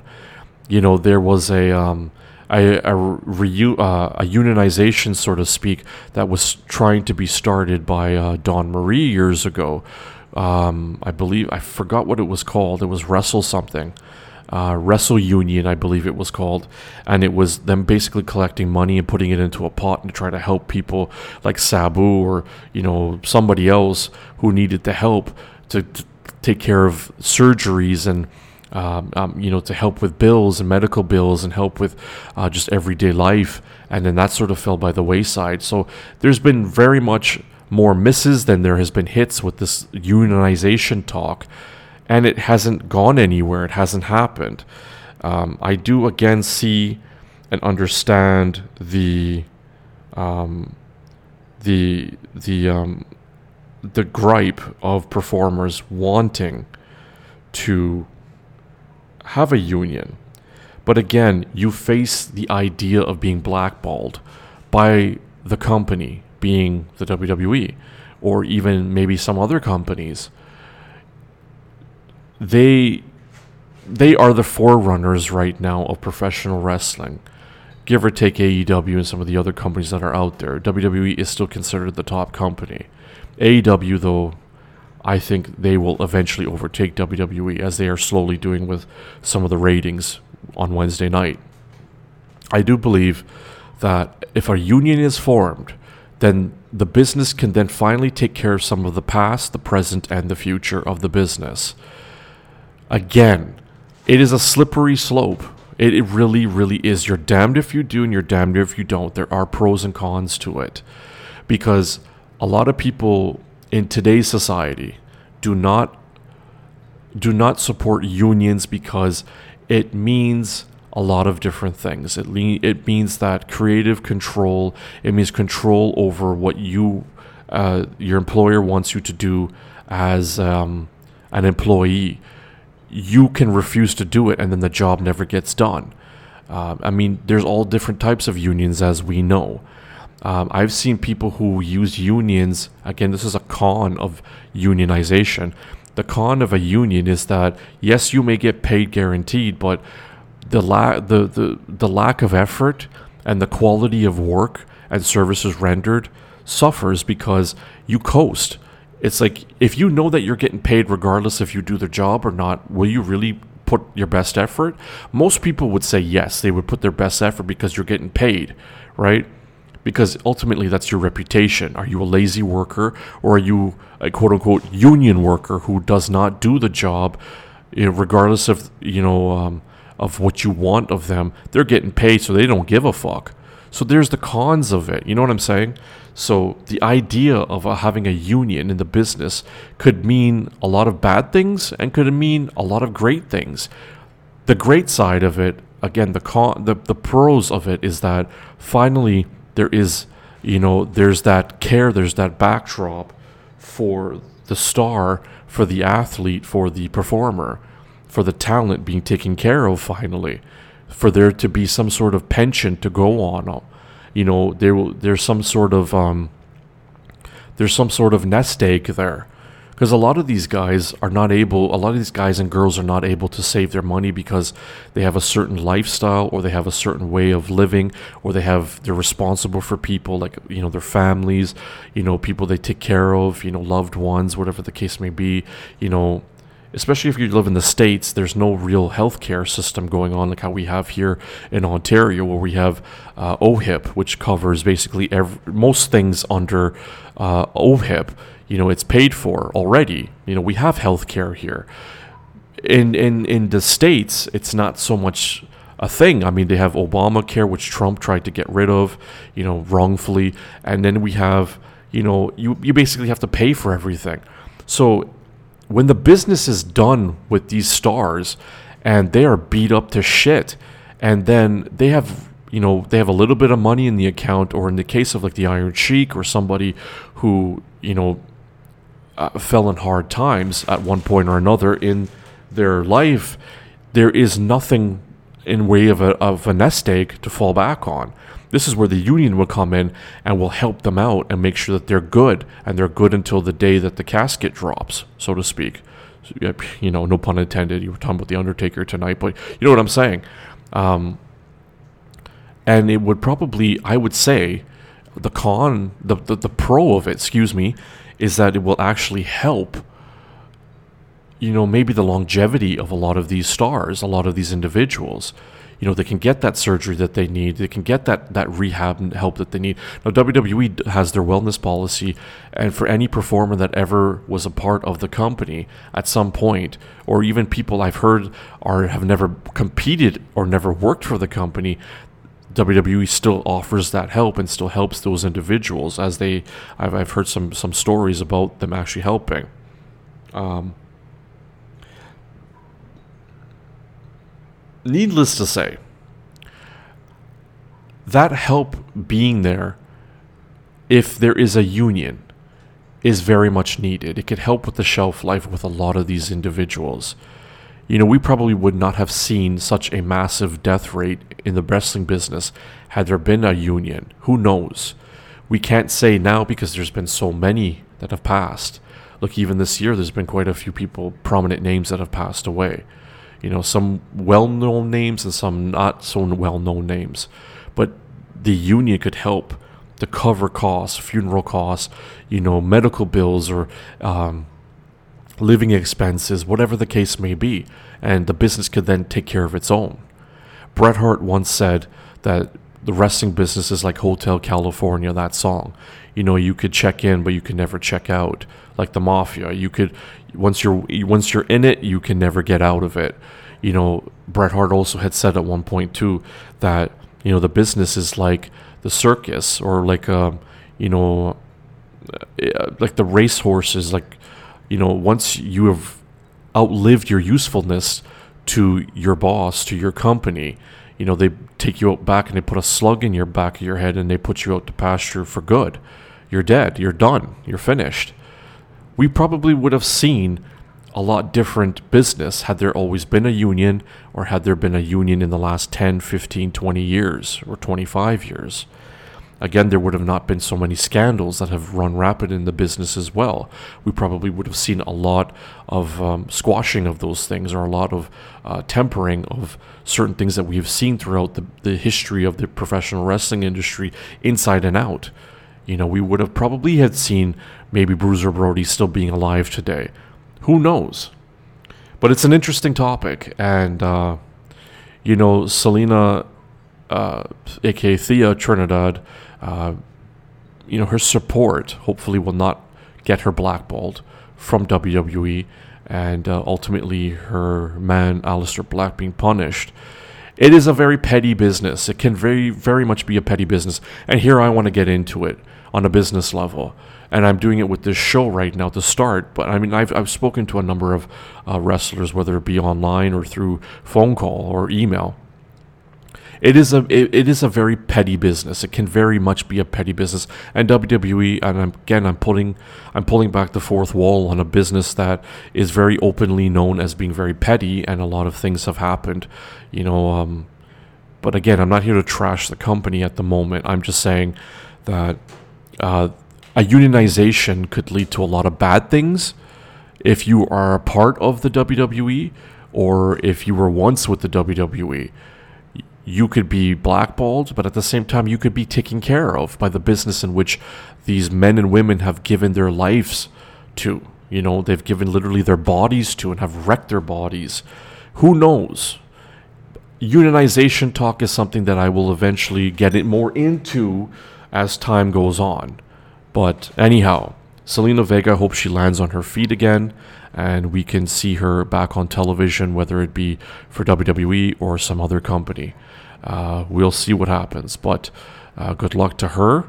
And good luck to anybody who tries to start a union at the moment.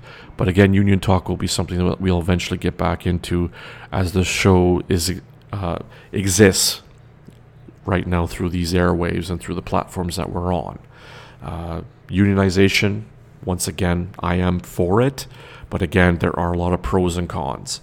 Uh, I'm all for taking care of the boys and girls a part of this business more than anything above and beyond uh, the petty backstabbing bullshit and oh he's union and whatever. If you're going to be a part of a union, you need to come with your best performance because that is the con of being a part of a union is that you tend to be a very lazy, spoiled person if you're a part of a union. So it's a very interesting talk that we could continue some other time, but we will be back after these messages with our third and final segment, a word from our sponsors. This is TFE Radio Wrestling. Episode 4. This is the night that we say goodnight to The Undertaker. We'll be back after these messages.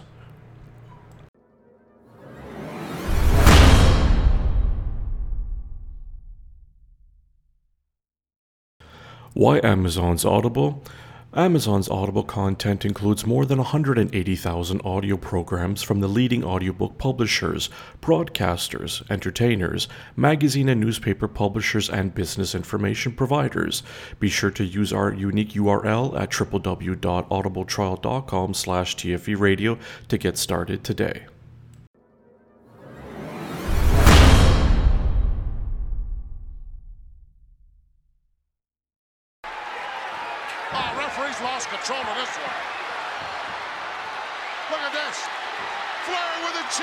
Hostility!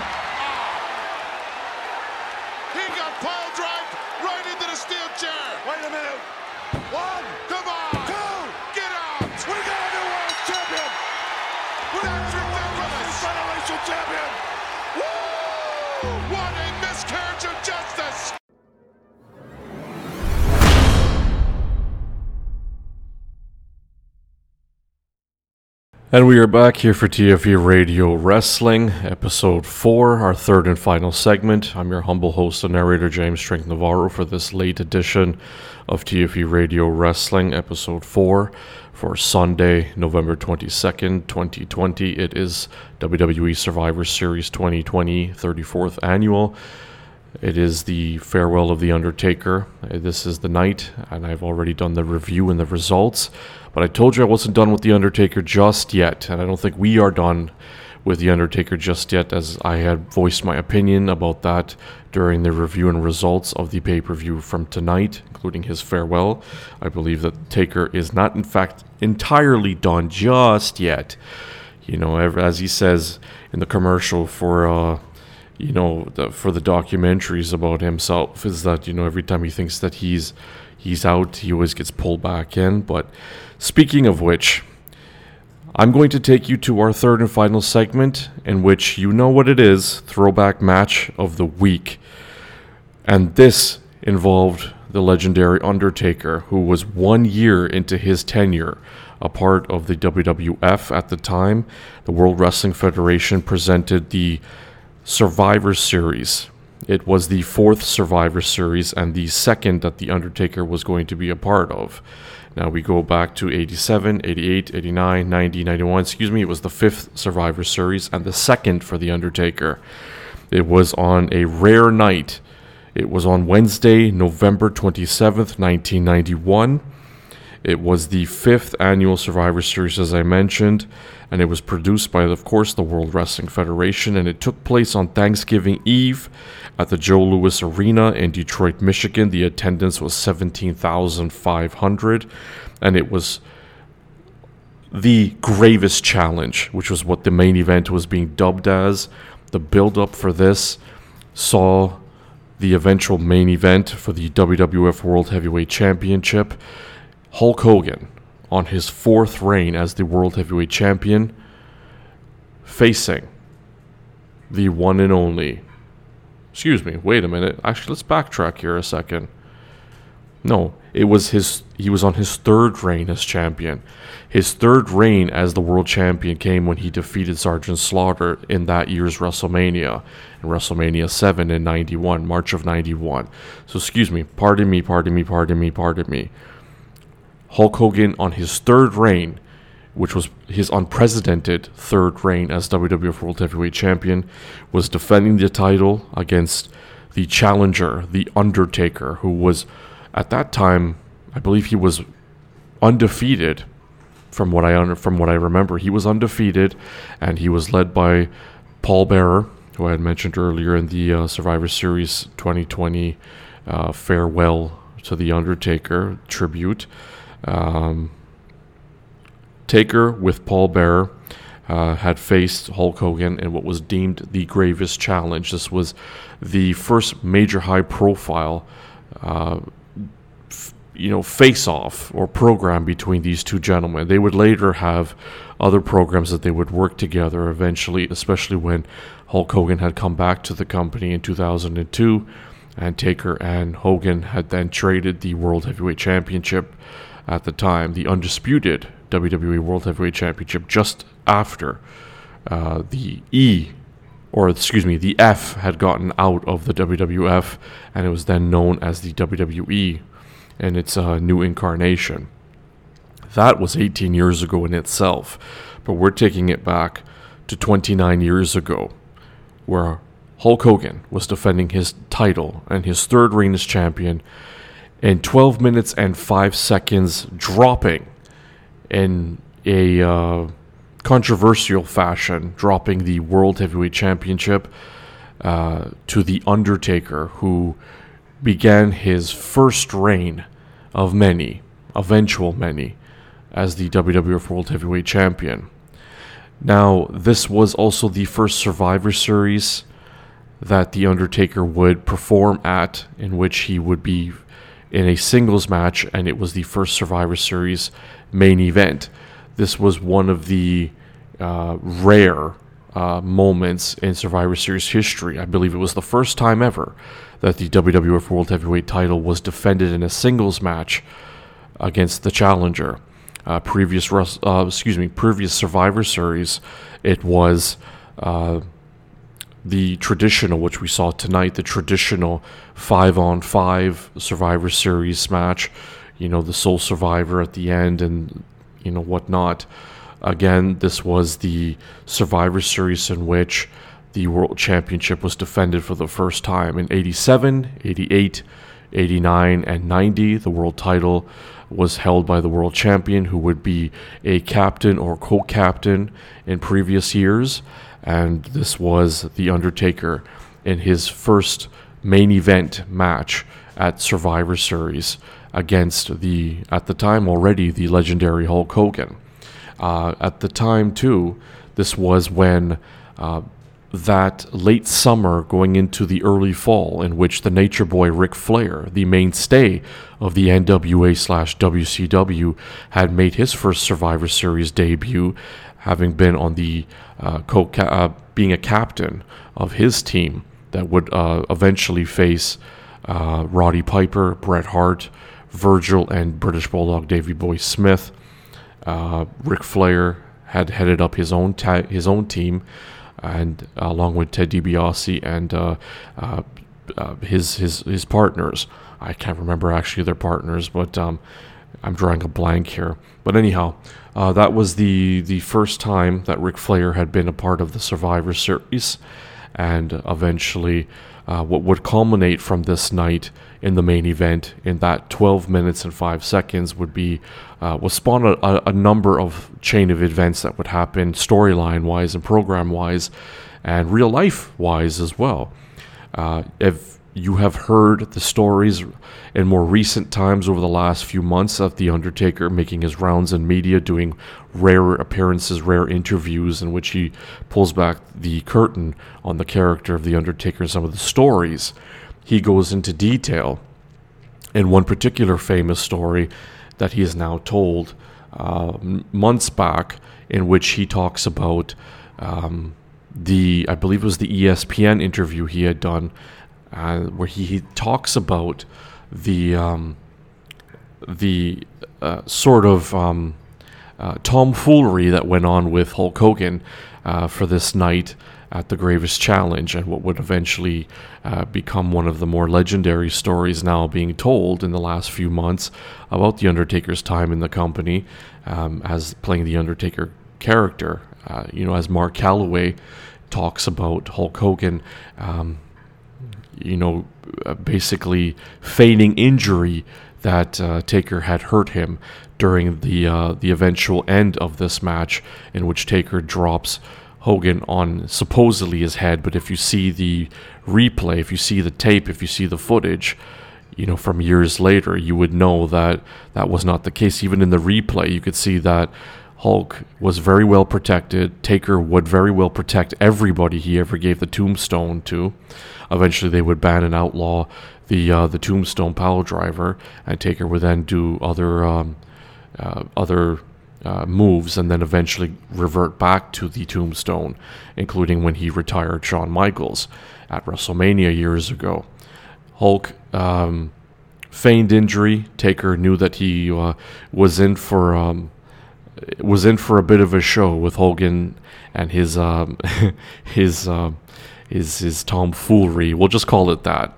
His tomfoolery and what he was saying was uh, was really just a fake injury that Hulk was doing um, in order to sort of make Taker look a little bit careless in that ring, but.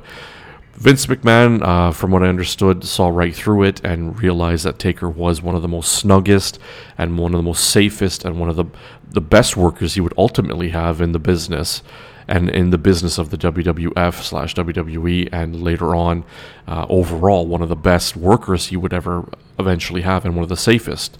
So Taker, uh, I don't think there's anybody who could really legitimately claim that Taker ever hurt them in the ring.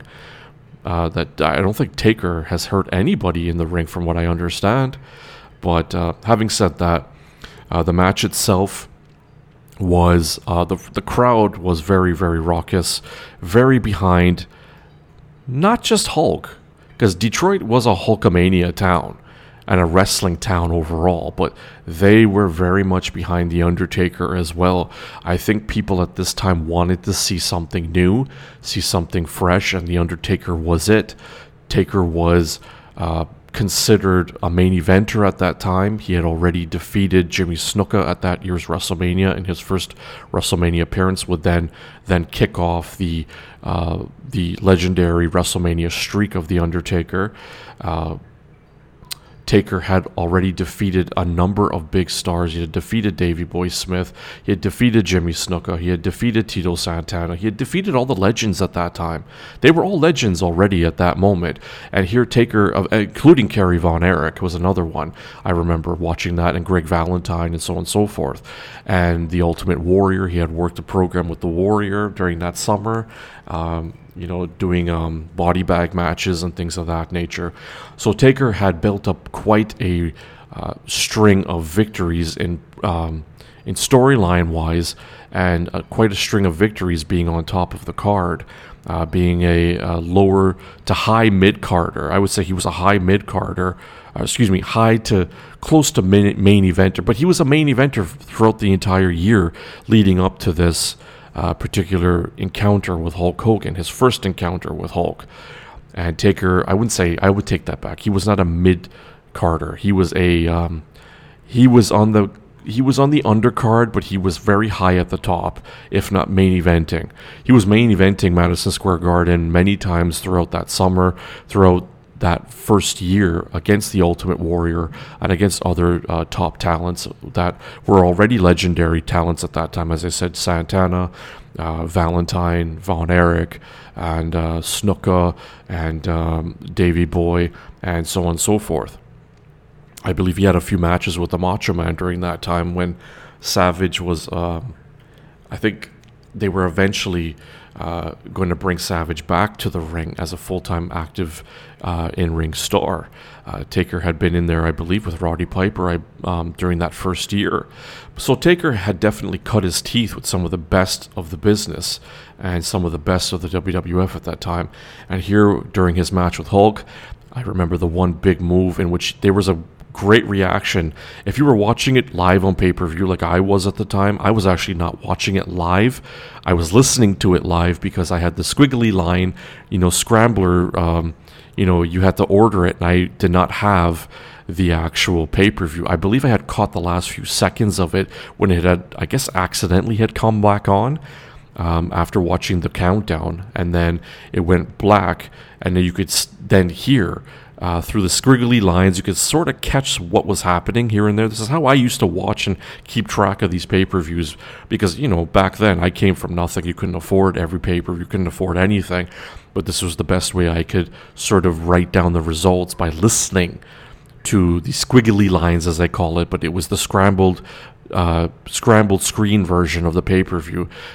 Again, didn't have the money, didn't have it uh, at the time to to order the the, the pay per view itself. So I would just listen to it and catch whatever little uh, visuals I could at the time. It, I, it would damage your eyes, of course, but thankfully for me, with a number of these pay per views, it would come on at the last couple of minutes without, I guess, the provider really knowing and the, the WWF really knowing, uh, or WCW even at that time knowing that the pay per view had actually caught on uh, where you could actually see it and it was free for the last few minutes and they didn't realize, I don't know, maybe some glitch or something, but I was lucky enough to catch the, the end, the tail end of Survivor Series and also what would then be about five or six days later, this Tuesday in Texas, the rematch between Hulk Hogan and The Undertaker, in which it would cut on and I would catch the last few minutes just the same as I did uh, the, the previous week with this particular match that I'm throwing back all of you to. The Undertaker had, in fact, uh, an. Um, as I was saying a moment ago, to get back to my point here, he was doing the what would then later be called the old school move, where he would twist, he would do the arm wringer, grab the uh, his opponent by the hand after doing the arm wringer, grab them, clutch his hand in their in his hand, and then clutch excuse me clutch their hand in his hand, and then walk the top ropes. You know what we now know as the old school uh, maneuver where he would jump off the top and then club you in the back of the neck or the back of the head, or you know, uh, with the uh, the big fist or or whatnot. So Taker, when he did that, you could hear during the live pay per view, and then I would eventually see the actual pay per view in its entirety. I would actually then own it later on on commercially bought videotape, uh, where the crowd actually was cheering when he did this move on Hogan again, they started to uh, sort of um, distort, as they did with the real world championship, the NWA, the big NWA world title belt when Flair had come into the business of the WWF, leaving WCW at the time. They would distort the, um, the, the, the, championship eventually. And then Flair would walk around with a, a tag team title belt from the WWF. But now what they would do is, and they've done this many times, they would uh, they would audibly distort the the sound so it look and pump in uh, sound that sounds like you know takers being booed. But if you watched it again, or you in my case you listened to it in the last few minutes, you then hear, if you hear some noise in the background, just try to distort that in your listening. Please and thank you. It's just noise in my studio, but anyhow. Um, Taker actually was being cheered by the crowd in Detroit when he did the what we now know as the old school walk the tightrope uh, sort of maneuver and club down on, on Hogan and his back, and Hogan would sell it perfectly. But Taker was being cheered at that time. Again, people wanted to hear Taker. They wanted to see Taker. They wanted to feel Taker. They wanted him to be the champ.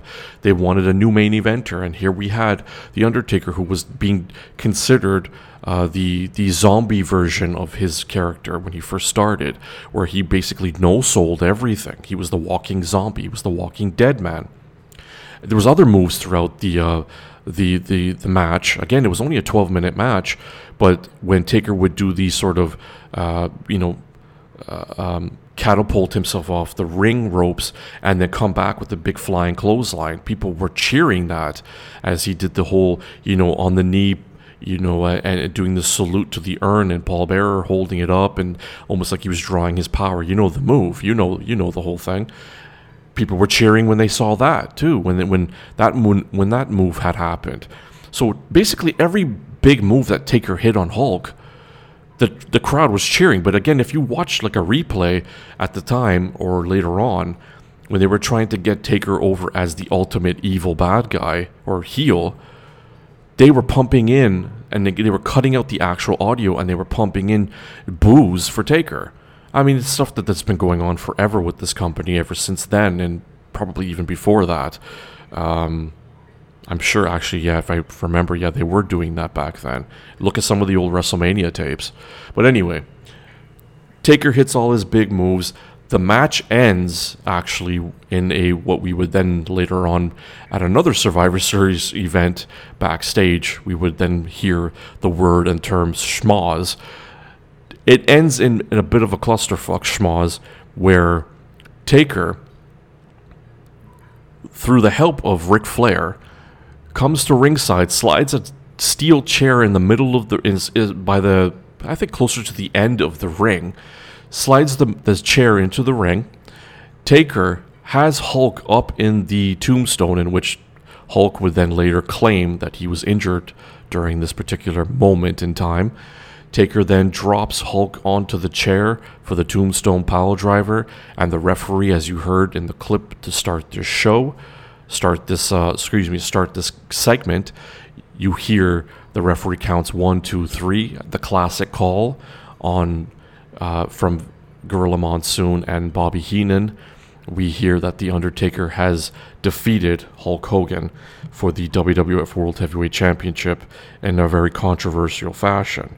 Now, of course, we would then later know that there would be a rematch between both gentlemen, in which Hulk would then, in another schmoz and clusterfuck, would then defeat The Undertaker for the WWF World Championship to then begin his very uh, infamous and very, very short WWF World Heavyweight Championship reign number four.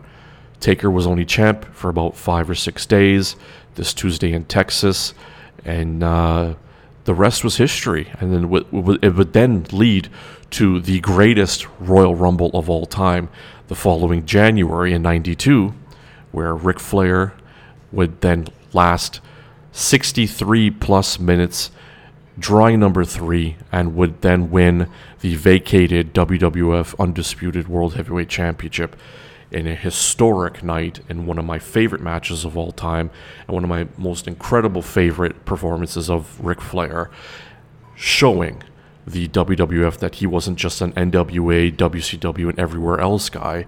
He was a WWF guy, and he could hang with the current stars at that time, which was a who's who, a legendary legendary long laundry list of names that were in that rumble, that 30 man rumble.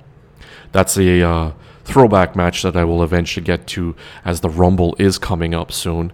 And I probably, I'm just giving it away now. I will uh, do a throwback segment uh, closer to the time of the rumble this coming January. Well, I will profile and cover and talk about the greatest rumble match of all time where Ric Flair becomes the WWF Undisputed World Heavyweight Champion, winning the vacated title, all because of this chain of events between Taker and Hogan and Flair's involvement.